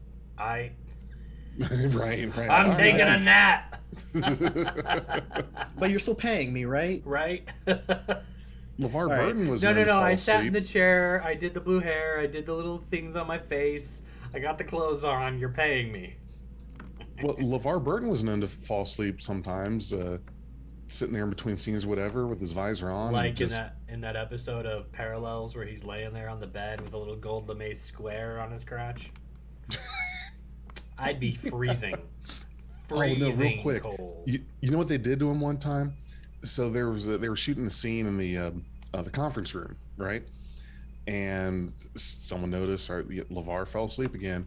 Well, they everyone left, snuck quietly out of the room. So he wakes up and it's like he's alone. There's no one in there. Uh, I thought it was funny. but- no, I'm laughing. That is really cool. that sounds like something I'd be like, shh, let's go. I think that's an appropriate way to mess with your coworkers, right? Somebody dozes off, no need to do like loud screaming in their ears or anything. Just right. leave them there. right, and it's it's just like the the definition of a prank is that everybody laughs. hmm You know, Yeah. and if I fell asleep in an office call and everybody left, I'd be like, ha ha ha, ha okay, sorry. How disorienting would it be when you wake back up and the cubicles are all empty? All right. So next scene is going back to the planet, the moon with Burnham and Tilly. Uh, they are beamed down to a giant cavernous chamber. Uh, we get the wonders of like, is this from a lost civilization? Maybe it's a mausoleum. Maybe it's like a museum, right? And they start looking at these organic pods that are several centuries old, uh, maybe more. Did anybody else get Yonada vibes? I got strong vibes about Alien, like the Okay, original Alien. So the original Alien, but do you remember the Yonada hmm from TOS? Yeah, It was- the world is hollow. It was an asteroid that had people who lived in the middle of it, and I got, I was like, are they gonna do Yonada here, or are they gonna do Fesarius? If you remember the Fesarius from Remember the do. Fesarius? the Corbomite maneuver, hmm I was very much like, are we gonna see like First Federation guys. that would be really cool, but you know, it would be okay. Yeah, that was one with Ron Howard's brother. I just want Yeah. some Tranya. I want more Tranya. I want 32nd century Tranya. That's what I want. Maybe it'll be green this time. No, that's Aldebaran Right. whiskey. All right, so they find some evidence of grave robbing uh, inside of this chamber, Yeah. um, and they find J'Vini's cloak draped over a dead alien. Uh, they scan it. They don't recognize the species. The database has nothing. They don't have a clue what the hell it is. Um, and they start start trying to come up with ideas like, is J'Vini trying to like steal from these people? Did J'Vini kill this person? Why did she leave her cloak on it? Did this alien mean something to J'Vini? Like, what the hell is going on here? Um, and Gabrielle counters that specifically, J'Vini would not draw against these people or wouldn't draw against us if she wasn't if it wasn't for a good reason, if she didn't feel threatened. I have a question. Yeah. The alien species in the uh, the Voyager episode with the the dinosaurs, the Pachycephalosaurus The Voth. that had evolved, the Voth, right? Yeah. I got Voth vibes from these guys because they have they have the little like orb bony features on the sides of their face. And I was like, ah, a thousand extra years probably wouldn't do much for a species that has evolved into a humanoidish form over 65 million years. Right. But I definitely, I just, I just kind of felt like Voth ancestor. So like maybe the Voth split off in multiple clades over the course of their migration to the Delta Quadrant. Wrong number of limbs, though. These are uh, Bronians, Arbonians, or whatever, have two sets of arms on either side. The 60 Voth were. 65 million years of evolution. Get Pachycephalosaur, they just land on another planet that requires two hands. You got like a mutation that's like, my two hands are gonna help us out a lot better. And then poof, that dude gets all the tang. All going right, all right. But just so you know, they're described as an insectoid species, ah. whereas the Voth were Alright. very explicitly reptiloid. No, Yes. you're you're you're not wrong. Okay, I take it back. I take it back. It was it was good though. It No, it's not bad. I get. I, I thought you were gonna go with like the whole feel of like the Voth city ship on the inside where it held Voyager, being kind of like this cavern where they're all just kind of hanging out. Because I I can see that, but Nah, I was just going with like the sort of scaly, bony aspect. yeah. alien that's bony cool. aspects. So like Cardassians. Are we making fun of the president? No, I've got a hotline. She's half she's half Don't make me call her. We don't know if it's half, but she's at least part. I But got yeah, her on speed dial. I like her. I like her a lot. Dax Anyways, got her on the banana. Okay, phone. okay, okay, okay. going back to the episode. S- No, Oh. just super segue for one sec. Yes or no, with no qualifying evidence or other information, just yes or no. Do you think right now, based on what you know from all the episodes that you've seen so far, literally yes or no, don't say anything else, is the president gonna be a bad guy by the end of the season? Jay. Hold on, you you froze up like right as you were starting to. Are you asking is the president going to end up being a, a bad guy at, at the end of the uh, the season? Season. Yes. Okay, Yes, Yes. Jay says yes. Renzo? I say no. Okay. All right. but you I'm know not- why? I'm You already even- know why I say. We're not yes. You going to guys- talk about it. I said no, No, no, no. Okay. Okay, all right. elucidation. Just Okay. yes or no. Y- Yes. Back to the episode. Wait, wait, wait. Okay. No, you don't get to ask that and not answer the question yourself either. You can't put both of us in the in like the scopes and you don't answer. My my rules, my game. All right. All right. Do my I question, my rules. do I do I think the president is going to be bad by the end of the season? Yes. Do I hope so? No. Cool. All right. So finishing off this scene, uh, so the the Gabrielle counters that J'Vini wouldn't do this without a good reason, essentially, uh, a very good reason, and uh, Burnham responds with reasons don't matter, essentially, right? Like what she did matters. She killed a Starfleet officer. That's the thing we need to figure out, right? Like that's that's what we need to make sure is righted, the wrong that's righted. That's very not understanding of Michael. Yeah, I grant that. well, but but it- what is but there to like- understand when you kill someone? I don't know. She gave Spock the benefit of the doubt for like a whole season. But, but Spock was her brother. That's a lot different Right, than. and this is her some- ma. And Spock Well- worked to get these people back together. Yes, but she didn't have the relationship with her mother that she had with Spock. Her mother was pretty much gone. You, you know, But she didn't have a good relationship with Spock either. Let's be real, right? Like they did not get along at all. Well, not getting along is is different from being Absent present parent. and being absolutely like not present at all. I don't know. I, I just, just- kind of felt that like Burnham has given the benefit of the doubt to a lot of people, But this Yeah. person is legitimately guilty, and we're not even going to think about it. Yeah. Well, and the, It's a the little other thing, outside of Burnham's character. Just sort of like that logical leap of let's scan under us. So this is where Tilly realizes that the dilithium tracker is right above them, and that the di- and that somehow the dilithium itself is active. Uh, so that's where Tilly makes the pronouncement that they're not inside of a moon; they're inside of a massive starship, and J'Vini just activated it. So they go find a turbolift. Whoops. They go find the turbolift, which is just built into the floor, rather than climb up the sides and just ride it on up. It's nice that the turbo lift is also 32nd century tech. Yeah, it's like a dumbwaiter. It's like it's like every time we encounter an ancient civilization, they always have just our level of technology. Just well, you can't improve an elevator that much more, right? It goes up. It goes down. I what do you mean, want? they, I, I thought Picard had it really well, where you just walk into a doorway and appear somewhere else. Why do I need an elevator when I can just teleport to the top? Uh, you want my atoms scattered all over space, boy? I don't see no medical badge on your chest, boy, but you sound like a doctor. Okay, so cut back to Ni'Var. Here we have Stamets explaining the data recovered about the DMA to the Ni'Var Science Council, uh, how it caused gravitational instability within 12 AU, the descriptions of the four categ- or the four prerequisites for a primordial wormhole that it does meet, but uh, nobody can find any tachyon, so it's his theory's wrong. Um, he presents some more evidence and they all go into like a meditative trance which clearly annoys the ever-loving shit out of stamets because he keeps talking to them while they're trying to meditate being like are, are we gonna work hello hello uh, and There's T'Rina, no time for a nap or a seance. Wake Yeah. I'd up. like to believe that they were having in a telepathic trance with each other.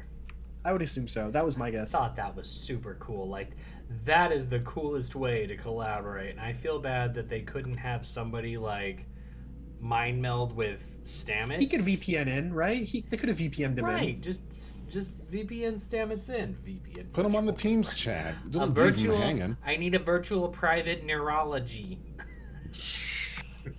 so Booker stands on the sidelines, gazing at the desert, like like just looking out into the expanse, right, which is very pretty. It was really nice to see Vulcan again after it being destroyed a couple times. What do you think about the geology or the archaeology of this place? I thought it was really Loved. cool.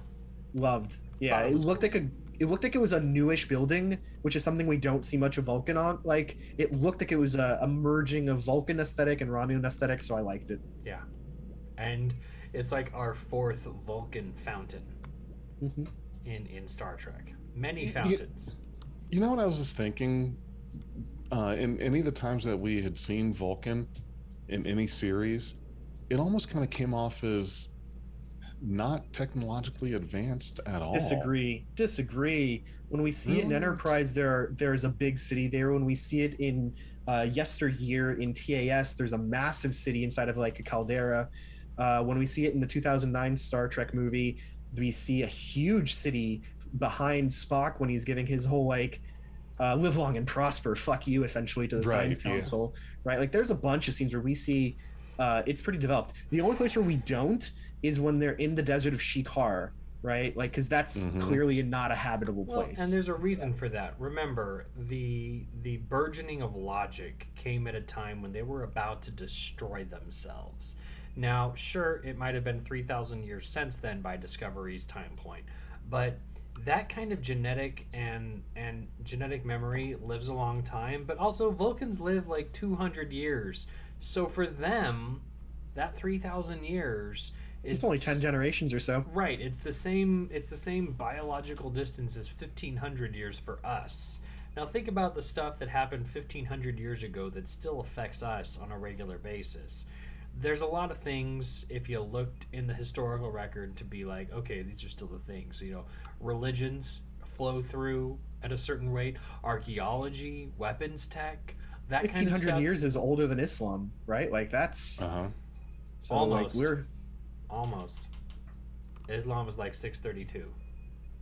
right. So six thirty two plus fifteen hundred is what? 2132. Almost. Right. We're, we're, That's we're, why I'm saying. almost there. No, that's Yeah. why I'm saying if we go back fifteen hundred years from today, that is older than Islam. That's true. Um, but what I see is a society that was on the verge of annihilation, and that Right. memory lingers on. And so they have a lot of nostalgia associated. If you remember in 2009, there was that whole cave with the big statues of their elders. Yes. Um, the Vulcans are, are, are very much. They kind of feel like. Um, is it is it West Germany?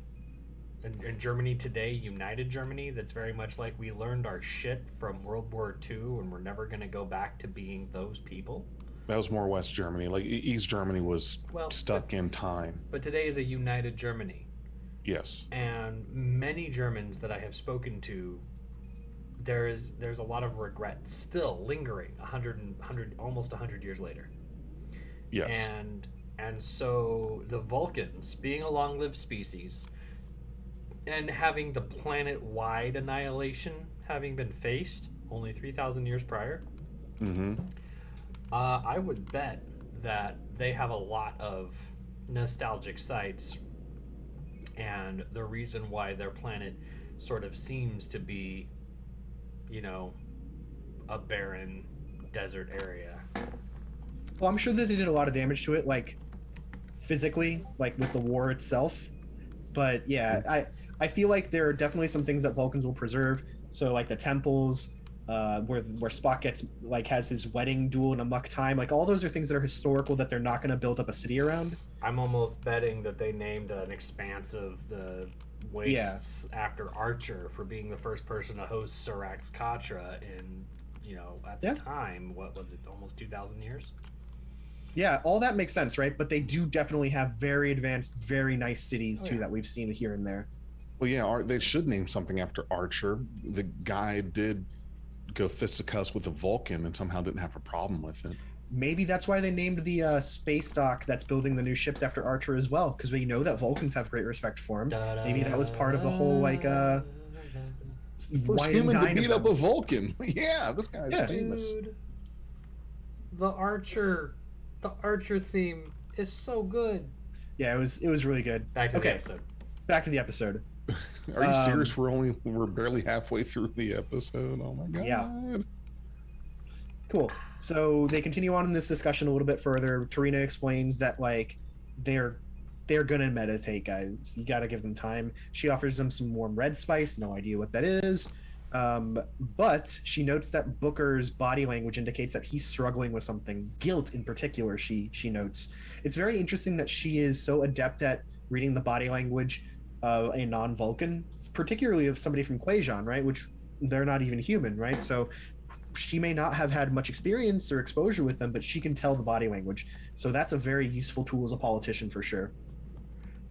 Um, she explains that you know you can't blame yourself for what's happened there, um, and Booker, just like I am, is surprised that T'Rina is so emotionally attuned. And T'Rina does the whole explanation that we see every time with Star Trek. Vulcans have emotions; they just keep them They're well suppressed. contained. Yeah, Yeah. they contain them, they suppress them, but they have them, so they know them well.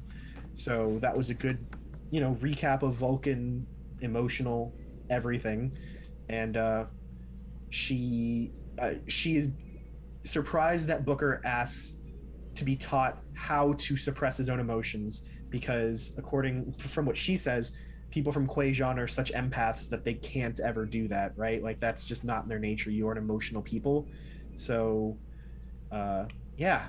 There's a great analysis, How- a great discussion there. How does she know so much about Kwejian? That's what I was just saying. I don't know. And how to read their body language because it seems like that would be, you know, not something that everyday Vulcans would get access to. Yeah, Well, I a mean, why- post burn Ni'Var. Yeah, Why wouldn't she not have like because gotten around to some of because the the, burn, she wouldn't have had as No much warp. access to Kwejian as Well, it it wasn't. It wasn't that there. I, I get what you're saying. You know, no warp. But the way I took it was, there there wasn't like no warp at all. It just became a lot more um, of a commodity, a, a lot more rare. If you did have dilithium, you protected it with your life. But So you if you had dilithium in a situation after the burn, would you just go doing touristy stuff and visiting every planet near you and getting to know the locals and their emotional states? Could have been Probably a not. mission. we're right. You know, hold on. I'm going to give the benefit of the doubt here because I just thought of a thing. We're now a few months post burn. It's entirely plausible that Kwejian and the Ni'Var have gotten in contact with each other, and a historical and cultural database has been sent to Ni'Var, and it totally makes sense that the president of Ni'Var would be very aware of the Kwejian people. Okay. That's fair. All right. Yeah. It just seems interesting to me that the president would be doing that, not you know one of her research functionaries that would do something like that. But whatever. Yeah, it's fair. That's that's a production issue. We have one Vulcan who gets to represent all of Ni'Var. Okay. I I I concede that point for sure. All right, so we're back on the moon ship. Uh, Tilly complains that the whole control system is really weird. It's bizarre. Uh, it's she gets that it's the power source here, but it's not the control center. So the control center must be somewhere else. Um, but she did find the dilithium, and she finds the tracker. She kisses it, and she starts doing her sabotage, uh, and warns Burnham that J'Vini will know this is being sabotaged. which is fine. Now, Renzo, you're kind of a tech person. What did you think about this ship? I mean, so drawers with a whole bunch of little red rocks doesn't really sound like a warp drive to me, but um, it it was kind of cool looking.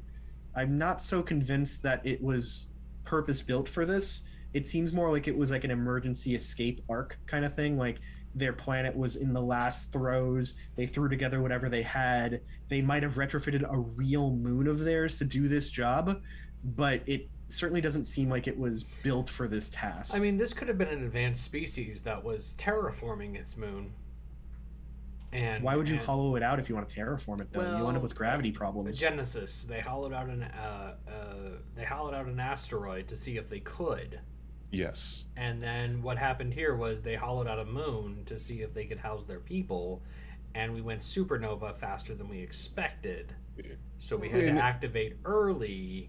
So we have sort of a hodgepodge system that barely works, but but it's barely worked for hundreds of years at this point. well, but which we, is still well, impressive. we don't like have- Dag said, it could have been an emergency evacuation Sure, kind sure, of sure, we don't think have a whole history. Like in my Right. brain, what I took away was that one guy that we talk about who's like was awake. Like, Mhm. what if that was like the thirty fourth in the line of people who had been frozen on this ship? And if you wake up and nobody else is awake yet, your job is to be the custodian. Mhm. until you die, and then it wakes up the next one. I right. get it. That could have just been the thing. Yeah, no, I'm with you on that. I'm just saying, right? Like, even if the thing only barely worked, it managed to only barely work for hundreds of years to get their people here, which is still pretty damn impressive for something that might have been a hodgepodge emergency deal. Considering the Federation has triple redundancy on their systems, it's Yes. not far out of line to think Yeah. that this civilization. So and with that's the moon being hollowed out, think of it this way: you've you've got more of a natural protection. You're inside the moon. You've got the moon around you. It's Yep. good camouflage. The a rogue, Yeah, it's a rogue yeah. planet. That's all it is. of which there are countless. So yeah, definitely nothing too crazy there. All right, so this is where Burnham's the Burnhams, both of them, realize that the ship was not a mausoleum but a refugee ship. Uh, there are people in the cryogenic pods. They're still alive, uh, and this is what Gabrielle decides is the reason J'Vini did this. Right? It's protecting them from grave robbers. It's It's getting them to their destination. This is the lost cause that she's going to sacrifice herself for, and getting the dilithium was to make it so that they could get to their destination. So, uh, Tilly then announces that she managed to deactivate the engine, and then Burnham tells her, "Stay put. You're going to be bait, because we're going to catch J'Vini when she comes down here."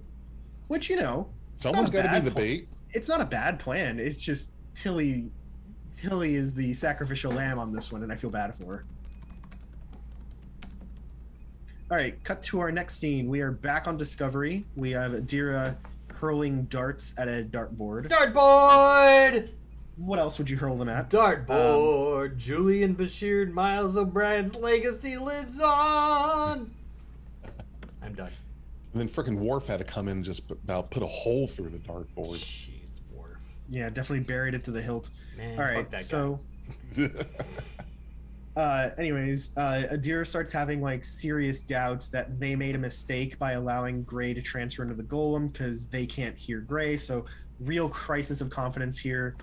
Um, they talk about it with Culber, um, and then they have a moment where they sit down, or Culber even starts talking about it with Saru, um, who is asking about the status of the whole project. And Gray sneaks back into the sick bay and just lays down on the table next to Gray, and the two of them just kind of like hold hands and uh, just kind of like talks. Uh, Gray, Gray, sorry, Adira talks to Gray and just telling them that I'm here, just come back. yeah. So I don't know what to do without you, kind of thing. hmm Any comments on all this? Um, no. Good. Nope. Cool. All right, so back to the moonship, the exciting For plot, the A audience, plot. we're at one hour forty nine minutes. No, it's just it's just I want to get back to the moonship because that's the interesting bit. Here's where Okay. it gets cool. Here we get uh, Tilly uh, talking about and joking about how she's definitely out of her comfort zone. Then J'Vini appears and tells her to step away from the engine. Uh, the Burnhams uh, a transport next to her, and uh, the trap is sprung. J'Vini lunges with her blade. Gabrielle tries to reason with her. Uh, the Starfleet officers try and help, but Gabrielle tells them to stay back. She's going to handle the fighting. Um, J'Vini disarms Gabrielle and holds her blade to her throat, which is, you know, Is it me or did the Burnhams kind of let Tilly hang on the hook a little bit longer than they could have or should have? Uh, It, it seems Well- like they could have came in a little earlier. yeah. So here's my thought on this. What is the recharge time on personal transporters, right? Like, is it a minute? Is it two minutes? Because if you take too long to spring your trap, her thing will have already recharged and she could just like beam herself back out. Yeah, They've got to I have a they've got to have a cooldown, obviously, but I want to know how long. Yeah, but if you've had the training of a Qowat Milat and you've got your blade to somebody's throat, is your reflex time faster than the time it would take a transporter to dematerialize you? Fair. And what kind of protection does the demat- dematerialization give you? Because we've seen phasers shot at a Well, I person mean, transporting go right through. we have Yeah. talked about a confinement beam, and it's been Mhm. assumed that the confinement beam is kind of like a personal force field that prevents the de-resolution of the pattern during dematerialization. Right. However, the Qowat Milat are like super duper ninja, and we can safely assume by the way this episode presents it that Jan- I forget her name, Janine. J'Vini. J'Vini, sorry. Uh, J'Vini probably is aware of that tactic, and that's why Mama Burnham doesn't beam out. Yeah, that's fair. All right, so here J'Vini now in this position of control with the knife to Gabrielle's throat or sword, um, insists that Tilly bring the warp drive back online. Uh, Tilly explains that it's going to take a minute. I did a real good sabotage job here. It's going to take a minute. Um, and she is told to hurry. Here, I did too good with this job, so Gabrielle tries to negotiate again. Uh, the Burnhams both explain that they understand what's going on here with the aliens and that they're trying to settle on this planet. Like they get it. And then J'Vini finally explains the whole story. Their bodies had a high concentration of latinum, so they were going to be very lucrative for anybody who found them. Okay, and that's just weird. J'Vini, yeah. that well, is- that's body just made of weird. latinum. That not is- made of latinum, nothing that Well, degree. They're right, just not saying there's a high concentration of it. A lo- Right. high concentration of latinum in their bodies. Which, Right. okay, I mean, for the average Star Trek fan, you're like, okay, yeah, that's that's that's the Star Trek money. We got it. It's not replicatable. Okay, but like, I'm over here like, how? And I'm not going to get an answer to that, so we can jump right back into the episode. Cool. Yeah. Uh, so here's where Vinny explains that she received a telepathic call for help from Tal- Taglonin, Taglonin, uh, while she was traveling through the system. It was The moon was Talladega. while she was traveling through the system and the moon was under attack. J'Vini arrives, finds the grave robbers, kills them all, but it was too late to save the Taglonin, the Vault Guardian. Do you know what I love Um, about that? I just I need to I need to point this out because it's a point of contention for me and a lot of the online community that's upset with all the people being telepathic weird stuff. But like, V'ger called out to Spock. Yes. The weird entity called out to Sybok. It's Yes. okay for this evolved bug person to call out to J'Vini. It's cool. Sure. Totally cool. We've seen this a million times. R- right. Why is it? It's seen it not three. new. And I think we've seen it more than three, but that's at least three. I mean, I think it's three that like on a distant channel, a telepathic, you know, resonance. We've had other- telepathic rape by a Vulcanoid. Okay, okay, okay. I didn't want to go there with the kind of stuff because that that was proximity. He was on a different ship. Proximity, my sir. That was like maybe a few kilometers away. No, nowhere near what the distance between V'ger and Spock Right. or Or, Yeah, or center the of the gods galaxy, and- Sybok. Yeah. Yeah, let's not equate uh, the Viceroy, one little Romulan dude with like, some issues, and V'ger though, right? Like, ranged communications have happened in telepaths in Star Trek many times. Uh, at one point, Spock even mind controls a dude through a wall without touching him in one episode. I think it was in the Roman episode. I think. Hold on. Who's finished Coda? No, we're not doing this. Damn you people! All do it. just go. Hey, I, just don't go. do it.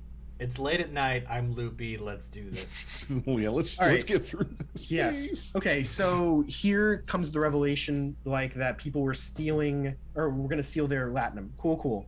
Uh, so J'Vini realizes that to save them, she wanted to restart the engine, uh, but she doesn't know how to restart or understand their cryostasis tubes anyway. She's not a scientist, right? So here, the Bur- like Burnham offers to fix it and fulfill J'Vini's oath by waking them up at their destination, which they are literally already at. They just didn't wake up in time. So Tilly needs to repair the engine so that power can be restored to the ship so that Burnham can wake them up. And J'Vini's like, "Hmm, okay, fuck it, we'll try it. And that's kind of how that goes.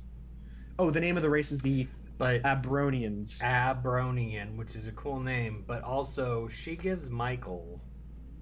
Is this where she gives the ultimatum? She's like, Michael, you have until Tilly fixes the ship to do what you need to do. Yep. Yes. And then Tilly is like, for the rest of the episode, I'm working as fast as I can, and maybe or maybe not be actually working as fast as she can. I, I assume that that's like a well rehearsed Starfleet engineer thing, right? Like you fix things at the speed of plot. Yes. It- It's always as fast as you can, which means I it's just, I can't as, as fast as the plot needs. Yeah. There's a class at Starfleet Academy. We're like, all right, everybody, there's this existential force called plot. You need to be able to fix the ship in the time it takes for the plot demands. So, if you have two minutes, it takes two minutes. But you tell the captain it takes eight minutes. That way you look like a miracle worker. And everybody in the class is like, what?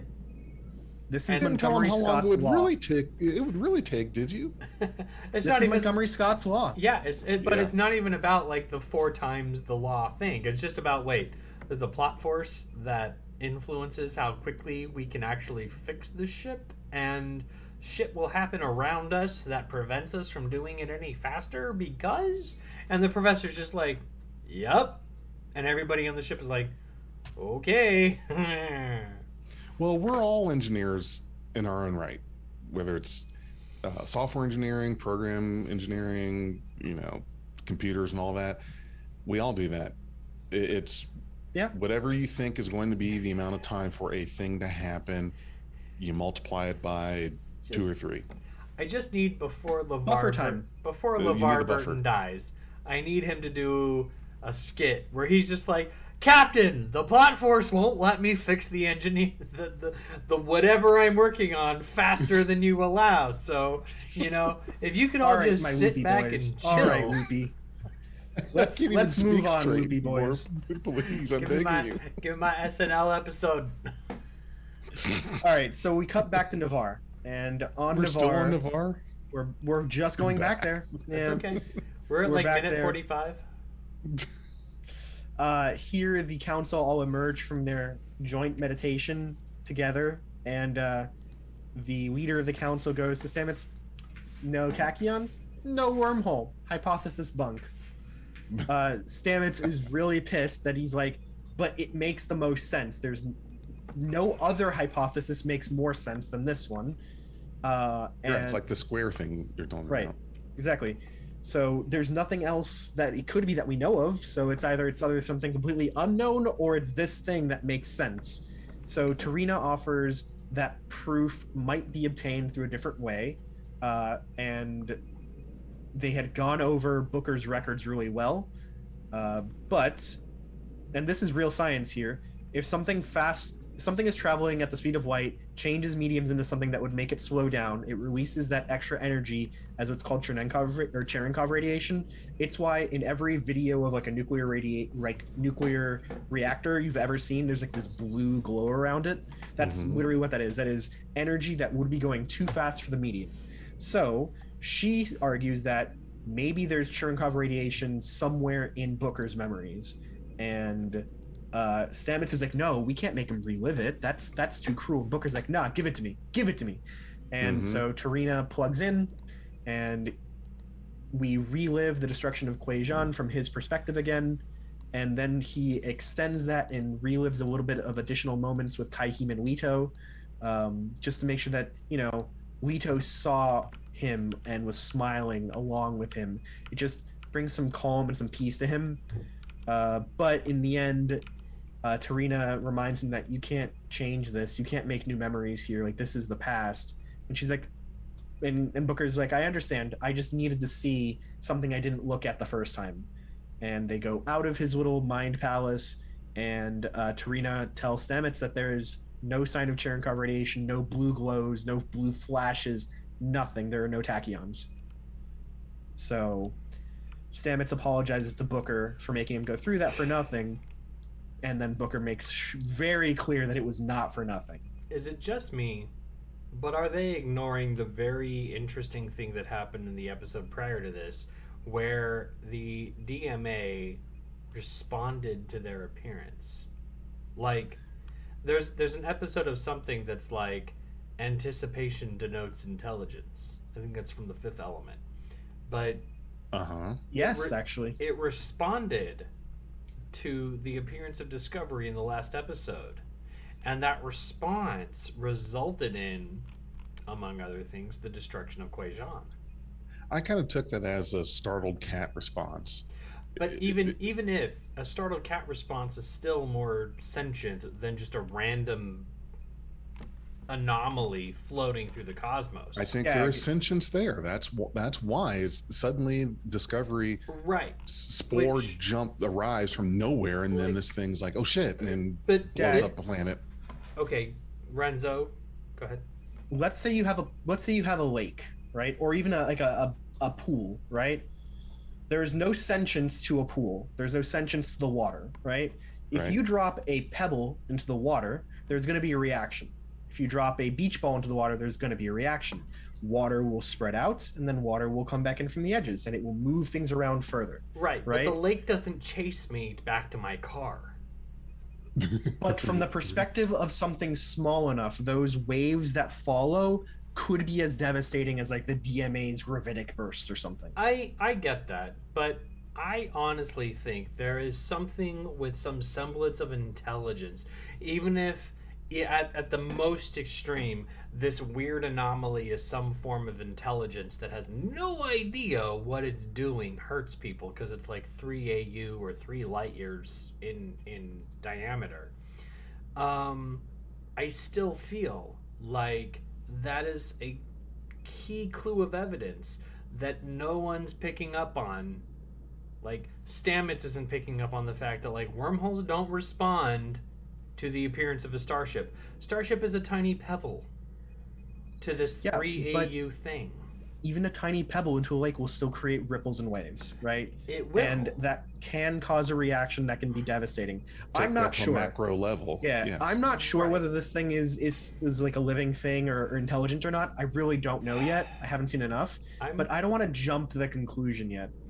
I'm I'm not trying to say it's I don't know what I'm trying to say. I'm just thinking like it's more than just a random element that's floating through the cosmos. Uh huh. but nobody in the show none of the characters are picking up on that attribute. And it seems to me maybe just because we're I don't know, maybe we're ahead of the curve in the viewership, but Right. that aspect of things the show should be smarter than the audience. And in this particular aspect, there's that nuance of the response that the DMA had to Discovery's appearance that's completely absent from Stamets' analysis. You're right. And Un- wait, unless there is something we're not understanding about wormholes, right? So we know that the Bajoran wormhole's mouth opens when you reach a certain distance from it, right? Maybe maybe the reaction that we're describing for Discovery's appearance there is something analogous to that, right? Maybe it's the equivalent, something that is normal for wormholes that we've never really been told is a normal thing, but they all know it is. okay, well, did the did the anomaly move at the appearance of Discovery or expand? Because the the Bajoran war, Bajoran It changed direction, if I remember ex- correctly. expanded, but the Bajoran worm, wormhole didn't move or change direction. It just opened and expanded. Whereas Well, this anomaly, Yeah. And the did Bajoran it- wormhole's not a normal wormhole, anyways, right? Like it's the Temple of the Prophets, or whatever. So- But even the Barzan wormhole had a distinct threshold. Yes. Yeah. So the the way I see this with Discovery is they they went from saying, okay, we can't track this, we don't know where it's going to go next, and does anyone not realize that? Well, it hasn't gone anywhere for a while now. It's So- sitting there, and the only thing that haven't said correlates to its movement was the ship dropping in on it. I think They haven't said whether it's still moving or not. They've just said that it hasn't threatened more inhabited worlds. I think the problem that I have is that an object that is uh, able to create the lensing as depicted in this show should be easily trackable because that that kind of gravitic lensing only happens with mm, objects of ultramass.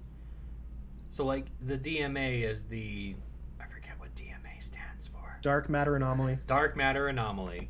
I'm calling it an ultramatter anomaly. I think there's something super tiny at the center of this, but it has ultramass.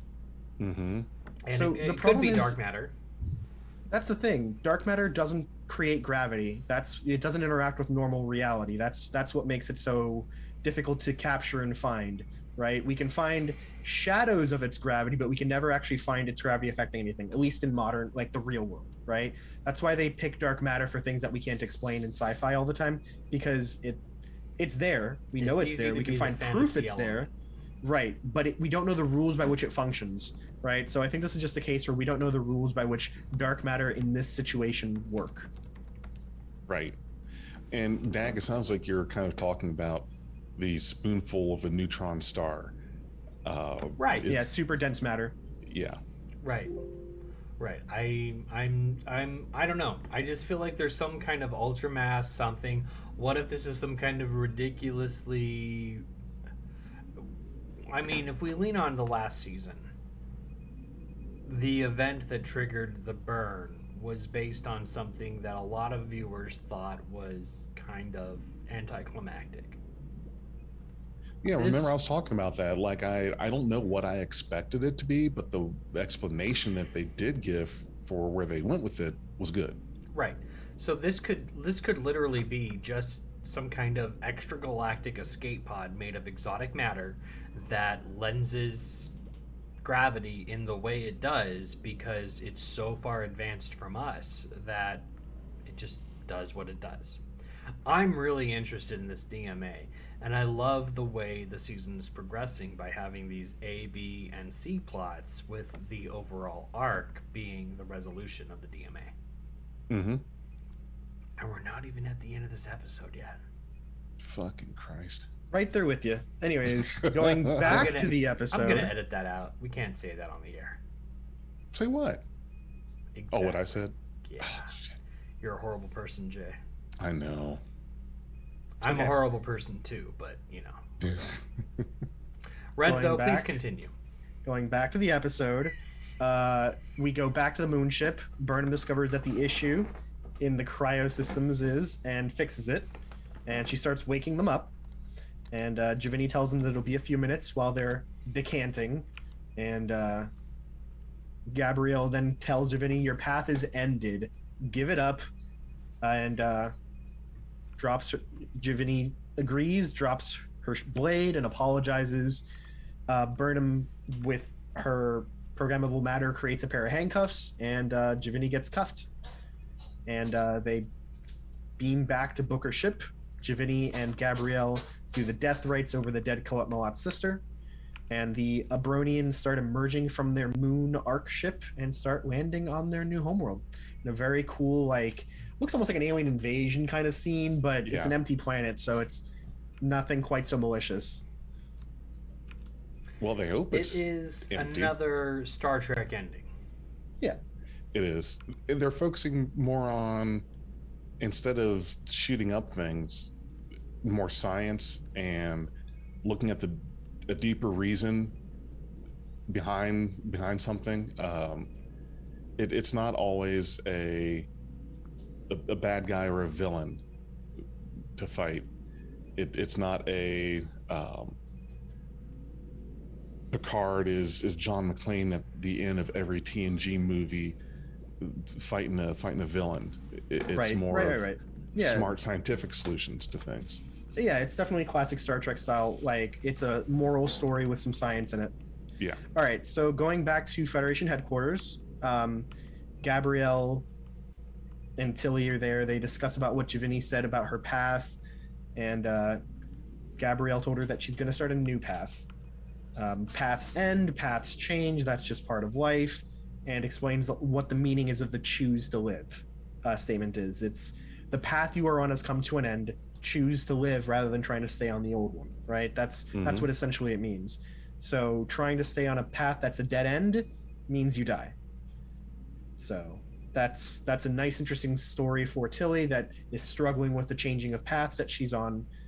Um, and we go back to the bridge where Gabrielle joins Burnham and admits that she asked for the joint mission because she was not sure what she'd be able to do to J'Vini.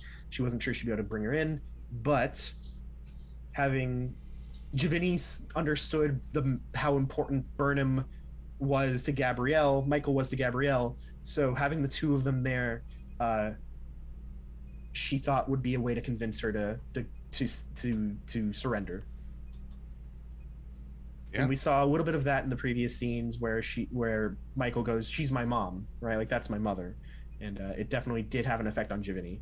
Well, Michael's Um, lucky. She's the only person with a material tether to this timeline. Her mom. Everybody else has lost everybody. Mm-hmm. That's a good point. I didn't think of it that way. Wow. Yeah, I mean that's a point too, right? Like we even see that Tilly is having some struggles about missing her mom every now and then. Mhm. So more so in the next episode than this, but Yeah. all right. In the end, uh, Burnham admits that Gabriel had been right. The reasons do matter. Saving an entire species from extinction uh, was a significant mitigating factor. It doesn't erase the crime. Uh, the action meant something, but the crime is still the crime. So cool. right. Good, good character growth on Burnham's part, Michael Burnham's part. Still premeditated manslaughter, right? Not premeditated. She gave she gave the officer an opportunity to live, and the officer Murder second degree. chose to Murder engage. secondary. Okay. It's murder in the second degree, but there are mitigating circumstances that if the the girl J'Vini had just explained, she said she tried to get in touch with Starfleet and Starfleet declined. But it's probably because they asked the why. she didn't tell them why, because she was afraid they were going to be looted. Right. But Alright, the so- Federation doesn't give a shit about Latinum. They haven't ever. Yep. So cutting back to the Federation. Yep. Good segue. Uh, Burnham is being debriefed by President Rillak, President T'Rina, and Vance, and she explains the mitigating circumstances and suggests that they be taken into account when J'Vini is sentenced. Uh, Rillak is like, or Rillak is like, thank you, but the request isn't necessary. Uh, Vance then announces that J'Vini is going to be handed off to the Ni'Var government entirely, and they will deal with her as they do, out of our hands. It's a extradition, as we discussed earlier in the pod. Um, T'Rina uh, raises her hand, peace and long life, the other half of live long and prosper, which is nice to hear, and then departs with J'Vini. Gabrielle and Burnham give a good hug to each other. Off they go. Um, Burnham had been giving the mission to bring J'Vini to justice. Rillak is like, "You did a good job. Like, well done. Uh, but don't worry about J'Vini. That's that's for neither of us to worry about at this point. Uh, you know, don't don't stress about it. You can't make a Mhm. difference here. This isn't Right. something you can change. Um, and here is where Burnham tries to play the emotions card about how the commander that had been killed earlier in the episode, at the beginning of the episode, Patrick Fickett, had a family. He had a partner named Haril. And then the president cuts him off, or cuts her off, and goes, "Yeah, and two children named Kren and Nael." I read the file too, right? Like it's clear that they're both interested in his justice being served, but the president is clearly looking at the big picture. Getting Ni'Var into the Federation is a bigger Well- deal than like retributive justice. It's been my experience that with such a shared trauma as this, it makes so much sense for all of the key players in this new burgeoning moment to still be aware of the little people with big quotes. Um, and having the president be aware of this person shows that there is an empathy there that um, I think the average viewer who would view a Star Trek politician negatively Mhm. might underestimate. Well, and then also it was that lack of empathy that had become the Federation's downfall in the first place, not looking at the small picture. Uh, I know that there's that saying, lose the forest for the trees. Well, that's different if the trees are completely ignored. And uh, so the Federation was already on the slide because they were not really paying much attention to anyone. Then the burn happens.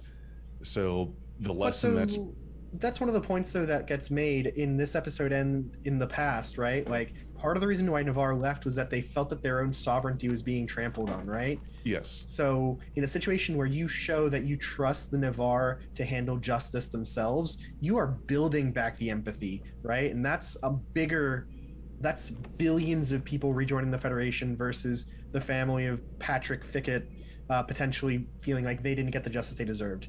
Though honestly, if that family is properly uh, explained the situation, they might be understanding of it. It's hard to say, right? Like if you have a very evolved sensibility about justice, this they might be perfectly satisfied with it. And I think that Michael Burnham is jumping to the assumption that they're not going to be satisfied with this, and she doesn't know. That pivots on the the trust in that evolved sensibility surviving a hundred plus years of the burn and detachment.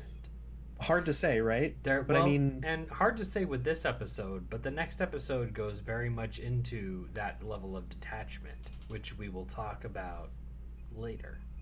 yep. Cool. So cutting back uh, to that same scene, there's a quick discussion between uh, Vance and Burnham. And uh, Vance is obviously aware that Burnham is pissed about this, but he explains this whole like metaphor about like, I play the drums, you're the lead violin, she's the conductor. We may not know why the conductor tells us to do things, but we do what the conductor says because that's the only way the orchestra makes any sense. Cool. It's a very it was a valid metaphor. badass analogy. That Just was. my, that was my damn good. feelings on it. Yeah, Vance has always been very solid as like a uh, a leader who tends to make it clear why he's letting something happen. So he's pretty transparent. I dig it. He's so sexy though. Uh, back to Discovery. Uh, Tilly enters Saru's quarters, um, watering his his plants. Uh, they joke around. Uh, Tilly confronts him about the whole like, "You're the reason why I went on this mission, right?" He's like, "Yep, I thought you could learn from it." She's like, "Thank you, I learned something from it," and it worked out well for both of them. It was a quest for new experiences, and she had some new experiences. And uh, then she uh, asks about, "Oh, is this the swamp, the swamp kelp blooms?" and reaches out, and Saru like visibly like recoils to grab her to stop her. She was very clearly messing with him, so that was a nice, good, heartwarming scene between the two of them. He did freak the hell out. Like I know the I whole point was that there was something about it. We weren't supposed to see what it was, but I would love to have known what, but I don't care. I Sure, still right. love Saru. I love Doug Jones. I love his entire portrayal. I I just I'm glad that there just there's not this awkward conflict about who's captaining the Discovery. That Yep. that's probably what I like most about Saru is he's just you know he's the ambassador for um He's there as a captain. He's the captain who's working as XO. he's like Spock captain like Yeah. Captain Spock is the Mhm. was the XO okay No, Yeah. it's it's definitely carving its own dynamic, the show. Mhm. And I really respect that because honestly, like the dynamic of what you want to call the classic five T, TOS, TNG, Yeah. DS9, Voyager, and Enterprise is it's an ensemble show. The captain Mhm. the captain is the star of the show who has a couple of people who are always in an episode with the captain featuring some extras and i don't mean that lightly i mean like the ensemble's pretty heavy but you know the the formula is kind of being shaken up in the televised format with discovery and i Yeah. really appreciate it See, Well- I'm I'm more not sold on it yet. I want an episode about Owosekun, right? Like, what is like? Give me an episode that focuses around her, right? I want an episode around Detmer. I'd love an episode around like, where's Jet Reno been, right? Like these characters Yeah. deserve episodes of them where they are the hero, not Burnham every now and yes then, right? you're not wrong But we're not going to get that in Discovery's format. But so when Discovery was promoted, before it even aired, it said that it was going to be focusing on the career of a particular character who was not going to be the captain. right That I was remember 20, that, that. was 2016. Yep. 2017 it comes out and it's about Burnham. And the whole fan base, not the whole fan base. A lot of the fan base is really upset that it's about Burnham and not about anybody else. Oh, and Oh, yeah. then and then we get season 2 which really tried to appeal to the fan base by including Pike and number 1 and Spock and then this weird David Mack Section 31 control book aspect. If you haven't read the books, please read the books because it's there. Mhm. Um, but we but we still get this moment, and then season three takes us into the future, which honestly could have been the the writers and the producers reacting to public. I'm not going to say Criticism? outrage, but criticism that the show keeps going backwards in time from the end of Voyager. Okay, fine. You you put us a thousand years in the future, and you give us this this really free drafting board. That's great. And now we're gonna focus on Saru's struggle to be a captain. If we're if we're looking at this from a captain centric perspective, and at the end of the season, Saru goes off with Su'Kal, and Burnham becomes captain of Discovery. Okay, great. I love a good origin story. But still, um, there's a missing aspect for me. I don't know how to define it quite articulately, but I love Burnham. I love the role that she's in. I agree that I need an Owosekun story, and I need a Detmer story, and I need a Bryce story, and I need a Rhys story. And I need to know who the fucking chief engineer of the goddamn Discovery is because we haven't had one for four fucking seasons. Give I me know. one. Make Jet Reno the chief engineer. Make Stamets finally the chief engineer. Make somebody the goddamn chief engineer of Discovery now, yes commit to it please. it doesn't I make any don't need no keep dodging the stupid- question. I don't need a stupid Chief Argyle season two Star Trek: The Next Generation. I need a chief engineer. There's the there's the there's the the core of a Star Trek show.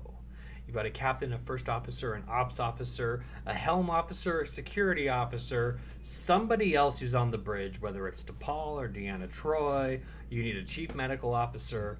You've got your regular transporter lackey and your chief engineer. These are the core. If you want to appeal to the core, fill the roles. But, but, this is the thing. Back in the back in those days with TOS, TNG, DS9, Voyager, Enterprise, the goal was syndication. Goal was syndication. You have to get 100 episodes per get the syndication. That was the goal. That is why you have these 26 episode seasons. You you have all these filler episodes. You have episodes where you have that time to have some kind of focus on all the characters. But now, in this day and age of the streaming services, syndication is just it, it's a thing of the past. So you don't have to try to push out these 24 to 26 episode seasons because syndication is not the goal anymore. So when you look at it, let's say a season of TNG has a budget of $10 million. Just going to throw a number at $10 million. So you got to take that 10 million and you still have to go for the main goal, which is syndication. We need to get to that 100 episode mark. So we need to have each of these seasons be as long as we can make them with this $10 million budget. That's it. That's why you have some episodes that are, are certainly, you can tell they were saving up that you're, you're saving up for the episode that eats a little bit more of the budget. And that's why the, maybe a couple episodes prior is a, is a bottle show. So now let's say you, it's still a $10 million budget. I'm just going to keep it easy. But now you're, you're doing however many damn episodes you want to do. It could be 11, 12, 13, whatever it is. But the thing is, is that because you don't have the syndication goal, you don't have to have what we're used to and what we grew up with, which was the 26 episode seasons, the distinct uh, captain, first officer, this, this, So da, da, da, that's da. that's all fair, right? But other big Right. science fiction shows with similar budgets to Discovery, and I'm going to talk about the Expanse for a minute here, do manage to give us more of a background on every single one of their characters. streaming. We- I don't care. So is so is Discovery. Well, but So is Discovery. yeah, yeah. Okay, so is is the Expanse like a It's solely on in, on Amazon. okay? I thought it But was my- on Netflix. No, I mean the old seasons might be, but so are the old seasons of old Star Trek There's another weird space show on Netflix then. uh, Lost in Space. Deep something? There is that. Um, Whatever. Point was with the Yeah, Expanse, no, right? got It's a big budget show that has a huge fandom at this point. It's on six seasons, all Yep. of them short, like like uh, Discovery seasons. But they've given us a ton more background on their characters than anything Discovery has even gotten close to, right? Like we knew more about like the the chick who betrays everyone and why than we know about like Detmer at this point, right? It's they they I think that there has been some issues with the writing in the sense that not only is Michael Burnham the main character, she must be the solution to everything. She must be the one that fixes things, right? You don't have to be that if you're the captain. You don't have to be that if you're the science officer. There are many episodes where even a science problem isn't solved by the science officer, or an engineering problem is not solved by the engineering officer, right? Like it's a crew. Someone comes up with the idea and they all work it together. But the problem for me in Discovery has been that most problems have to be fixed, or Michael is the solution to most problems, and I don't find that quite appealing. Uh, I would love if there was more ensembling. You're right. The way that changes in TV have happened make that much less likely. That's fine, but then figure out a way to do it better because what you've got now, I think, has been weak for the other characters. Other They've shows do it better. They have gotten better. Agreed. in- in all Still not they- good. Right, right. Um, but then here's the the counter argument that I'll make is, haven't we gotten more than enough of that traditional Star Trek No. formula? No, and I don't think so. I don't think that the fans will agree with you on that one. I think I more mean- people would rather see an ensemble stuff than they would rather see this. Again? Yeah, I, I mean, absolutely. We, Because I the just- Expanse is doing better than Discovery. Well, but by a lot. does does the Expanse have hundreds of episodes of prior series under its belt? it's sci-fi right like you pick a you pick a franchise you can watch as much as you want right the expanse is six season or six seasons into the show the last season comes out in a couple weeks right but uh they've still done more and they do have an ensemble where everybody gets some screen time every episode Well, yeah, I'm just I'm just saying that before Discovery, Star Trek was already sitting on at that point how many like 150 episodes? no oh like 700 700 or so yeah Yeah, so okay, but we've even already so had, right like but but that's we've already fine had 700 plus hours of, of ensemble. So It- what, right? If the 700 plus hours worked and new shows are making it work too, why does Discovery have to do something that is clearly, I think, dividing the fandom this way?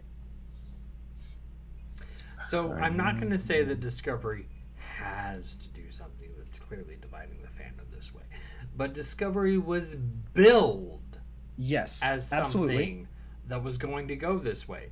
Discovery was billed to say that there was going to be an, a character who was not the captain, who was going to be the main character. We all knew this in 2016. We all knew that there was going to be a Magnum PI or a MacGyver or a Knight Rider of Star Trek Discovery. There was going to be a main character, which had never been done before in Star Trek. We had all been used to the ensemble, and now we don't have that.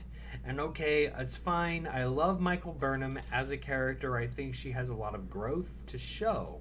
I think the writers have been very inconsistent in expressing that growth. But I also think that by taking the focus off of Michael occasionally and giving a show to, as Renzo and you have said, Jay, Owosekun, Detmer, Rhys Bryce, Culber, um, name Pollard. Pollard, Pollard, thank you, um, Jet Reno. Give me an episode or two between the main arcs that has a focus on these other characters so that I get to know them.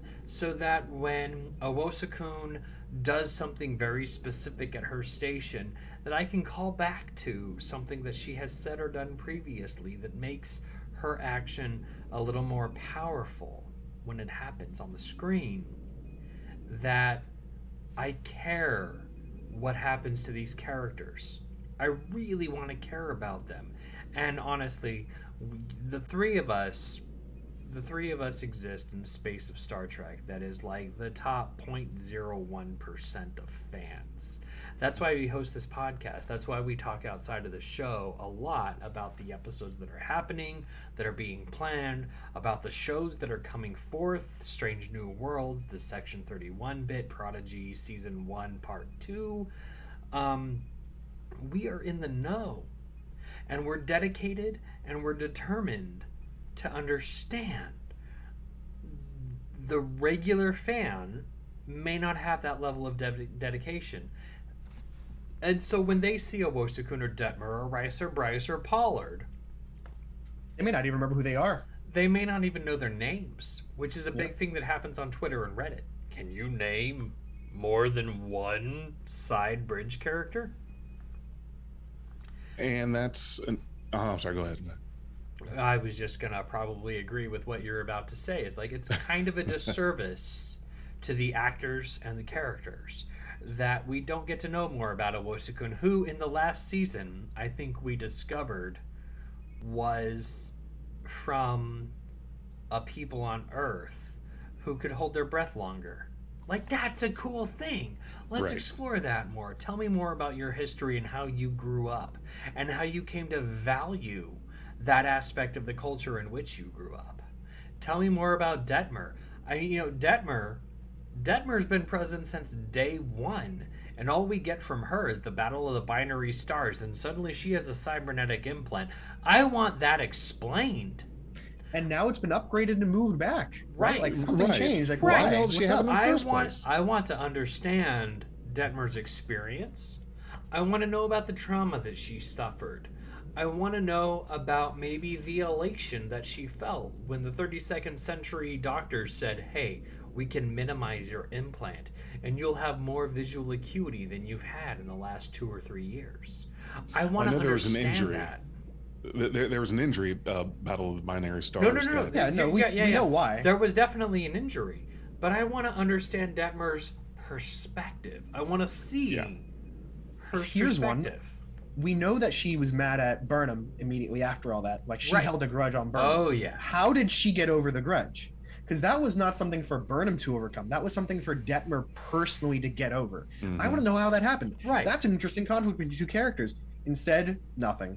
All right, so I'm gonna I'm gonna force us off this topic because we've got to Okay. finish this episode. I understand. yep. We're at 2:33. It's it's gonna be another hour. We're fine. Yeah. I We've gotta only got two more scenes, guys. Only two more Two scenes. more scenes. Okay. Yeah. Yeah. No. So in sick bay. Yep. in sick bay now. Uh, Gray uh, still remains unresponsive uh, on the monitors. We finally see like some blips of brain activity, and uh, Gray holds onto Adira's hand and finally wakes up. Adira uh, gets excited, um, asks if he's himself, and Gray is just like looking at his hands, like just holy shit, it's happened. It's definitely like a interesting moment. Uh, Adira tells him to slow down. He tries to get up on his. Uh, Gray tries to get up on his feet, um, and then Doctor Culber walks in and goes, "Oh, let me get doc- let me get Guardian Z, and uh, take it slow, keep it all steady." But Gray is just like running around, hugging and laughing and having a great time. Um, yeah, it's very heartwarming scene, and I'm so glad that the imaginary friend arc is over. Right, Yeah. like Yeah. that's now behind us. Now we can get some real character development for both of these characters that one does not rely upon the other. Hundred percent agree. Uh, but yeah, great scene. Really, really well well acted on all parts. Like I think Gray's actor like was probably truly fighting back tears that entire scene. Because if not, uh, I don't know how he made that that look so convincing. Yeah. Finally, as an actor, I get to interact with these other people. I don't have to be freaking Dean Stockwell in Quantum Leap, where I can't even touch another character. He was Patrick Swayze in Ghost for the whole time. Oh God. Dude, we could do a whole show on that movie because I fucking It's a great love movie. it. It's really good. It's 21, it's 31 years old now. Holy crap. So now our last scene, uh, on the, back on Discovery, uh, Booker is lying on the bed looking at a hollow projection of the Kwejian Forest. Uh, Burnham enters the room and she is like, "Hey, this is the Kwejian Forest. Are we good? Are you okay?" And uh, Booker explains the whole like it was painful. It's hard to look at, but it's nice. Um, he got a memory back. Like the whole thing uh, gets a little bit of clarity between the two of them. It sounds like Booker might be starting to heal a little bit, or at least like move past some of the trauma, which is very important. And uh, Burnham notices that he's wearing the amulet that we saw Leto wear in the uh, opening episodes of the season. And uh, he admits that he hadn't worn it for years. It didn't feel right, but it feels right again. So, uh, seems like we've got growth there for them too. Like as a couple, that seems like growth, right? And uh, yeah, they look up at the projected sky together, and they seem to have like a moment of like weary respite and like start to recover some of their lost emotion from that whole whole mess. From a technical aspect, I love that the quarters can incorporate moments from the holodeck. I love it. Yeah, it's it's a really logical advancement. It makes sense. We saw it kind of in Picard, right? Like his stateroom had the the old hotel vibes turn on and off, right? Yes. I mean, when he was Yeah. on La Sirena. Uh, yeah, in La Sirena. Yeah, Yeah. So it makes sense that that would evolve on. right. And this is just another, like, I'm just thinking in my head, like, okay, we have figured out in a thousand years to reduce the energy expenses of producing a similar holographic experience. So here you go. Well, of course. I mean, look how fast the transporter beams people in and out. It's like, boom. It's like and they're literally tech. this big. Like they're this big now. The whole transporter. So the the Tricom, Mm-hmm. the Tricom badge. Yeah, I'm all about it. I have two of them as props. So at this point, I think the episode was overall really good. I liked that it was a contained story. It had a beginning, middle, and end all in this episode. There's the only hanging ch- like chads. I'll go with that one. The only hanging chads for this episode are the mysteries of the DMA, which we know is our season long thing, which is fine. And uh, yeah, I give this episode a good like nine out of ten, nine warp factors out of ten. And that's pretty good for me. Nine more factors out of ten. I'll give it. I'll give it eight point five Vulcan mind melds out of eleven. Ooh. Um, Is this going to be a seven of nine joke now? no, I've, I I've left just- it open for Jay. He can do it if he wants to. I, you know, I'm sitting here thinking I've got to be up in exactly seven hours from now for a full day with the kids. Uh, Sleep is for the weak. I, yeah, I know, I know. Um, okay, so I'm going to give this episode uh, four out of five. The requirements for a wormhole. Uh, Good one. that's- Good one. I love it. I'm jealous. That's a, such a good one. Yeah, it is. that that was that was it, folks. That was like the last thing my brain could do tonight. it's it's shutting down. So My- if my you're listening to this, if you're listening to this show, it's Monday, hopefully. Uh, episode four is already out. We've already done a live the day before this episode premiered on uh, on YouTube and Anchor. So uh, check out YouTube, check out Anchor for episode three and episode four, both airing on Monday, December thirteenth. 13th. Yeah. Uh, and if you are listening to this after the 13th, stay tuned because episode 4 is going to follow right after this. Awesome. Good night, guys. Have Thanks fun. a lot for sticking Great. with us for uh, two plus hours. We really appreciate your patronage and your listenership. Please consider subscribing to us on YouTube, on Anchor, uh, even checking out our Patreon. Become a Patreon, join our Discord, and uh, as always, thank you for going boldly with Beyond Trek Podcast. Hey everybody, I just wanted to give a quick shout out to our Patreon and Anchor supporters. Big thanks to Stephanie Baker, S. Tam, Anne Marie, Jim Cook, and Nora Hickson. We really appreciate your support. Thanks for being a part of Beyond Trek Podcast. We are Beyond Trek Podcast. Lower your inhibitions and surrender your ears.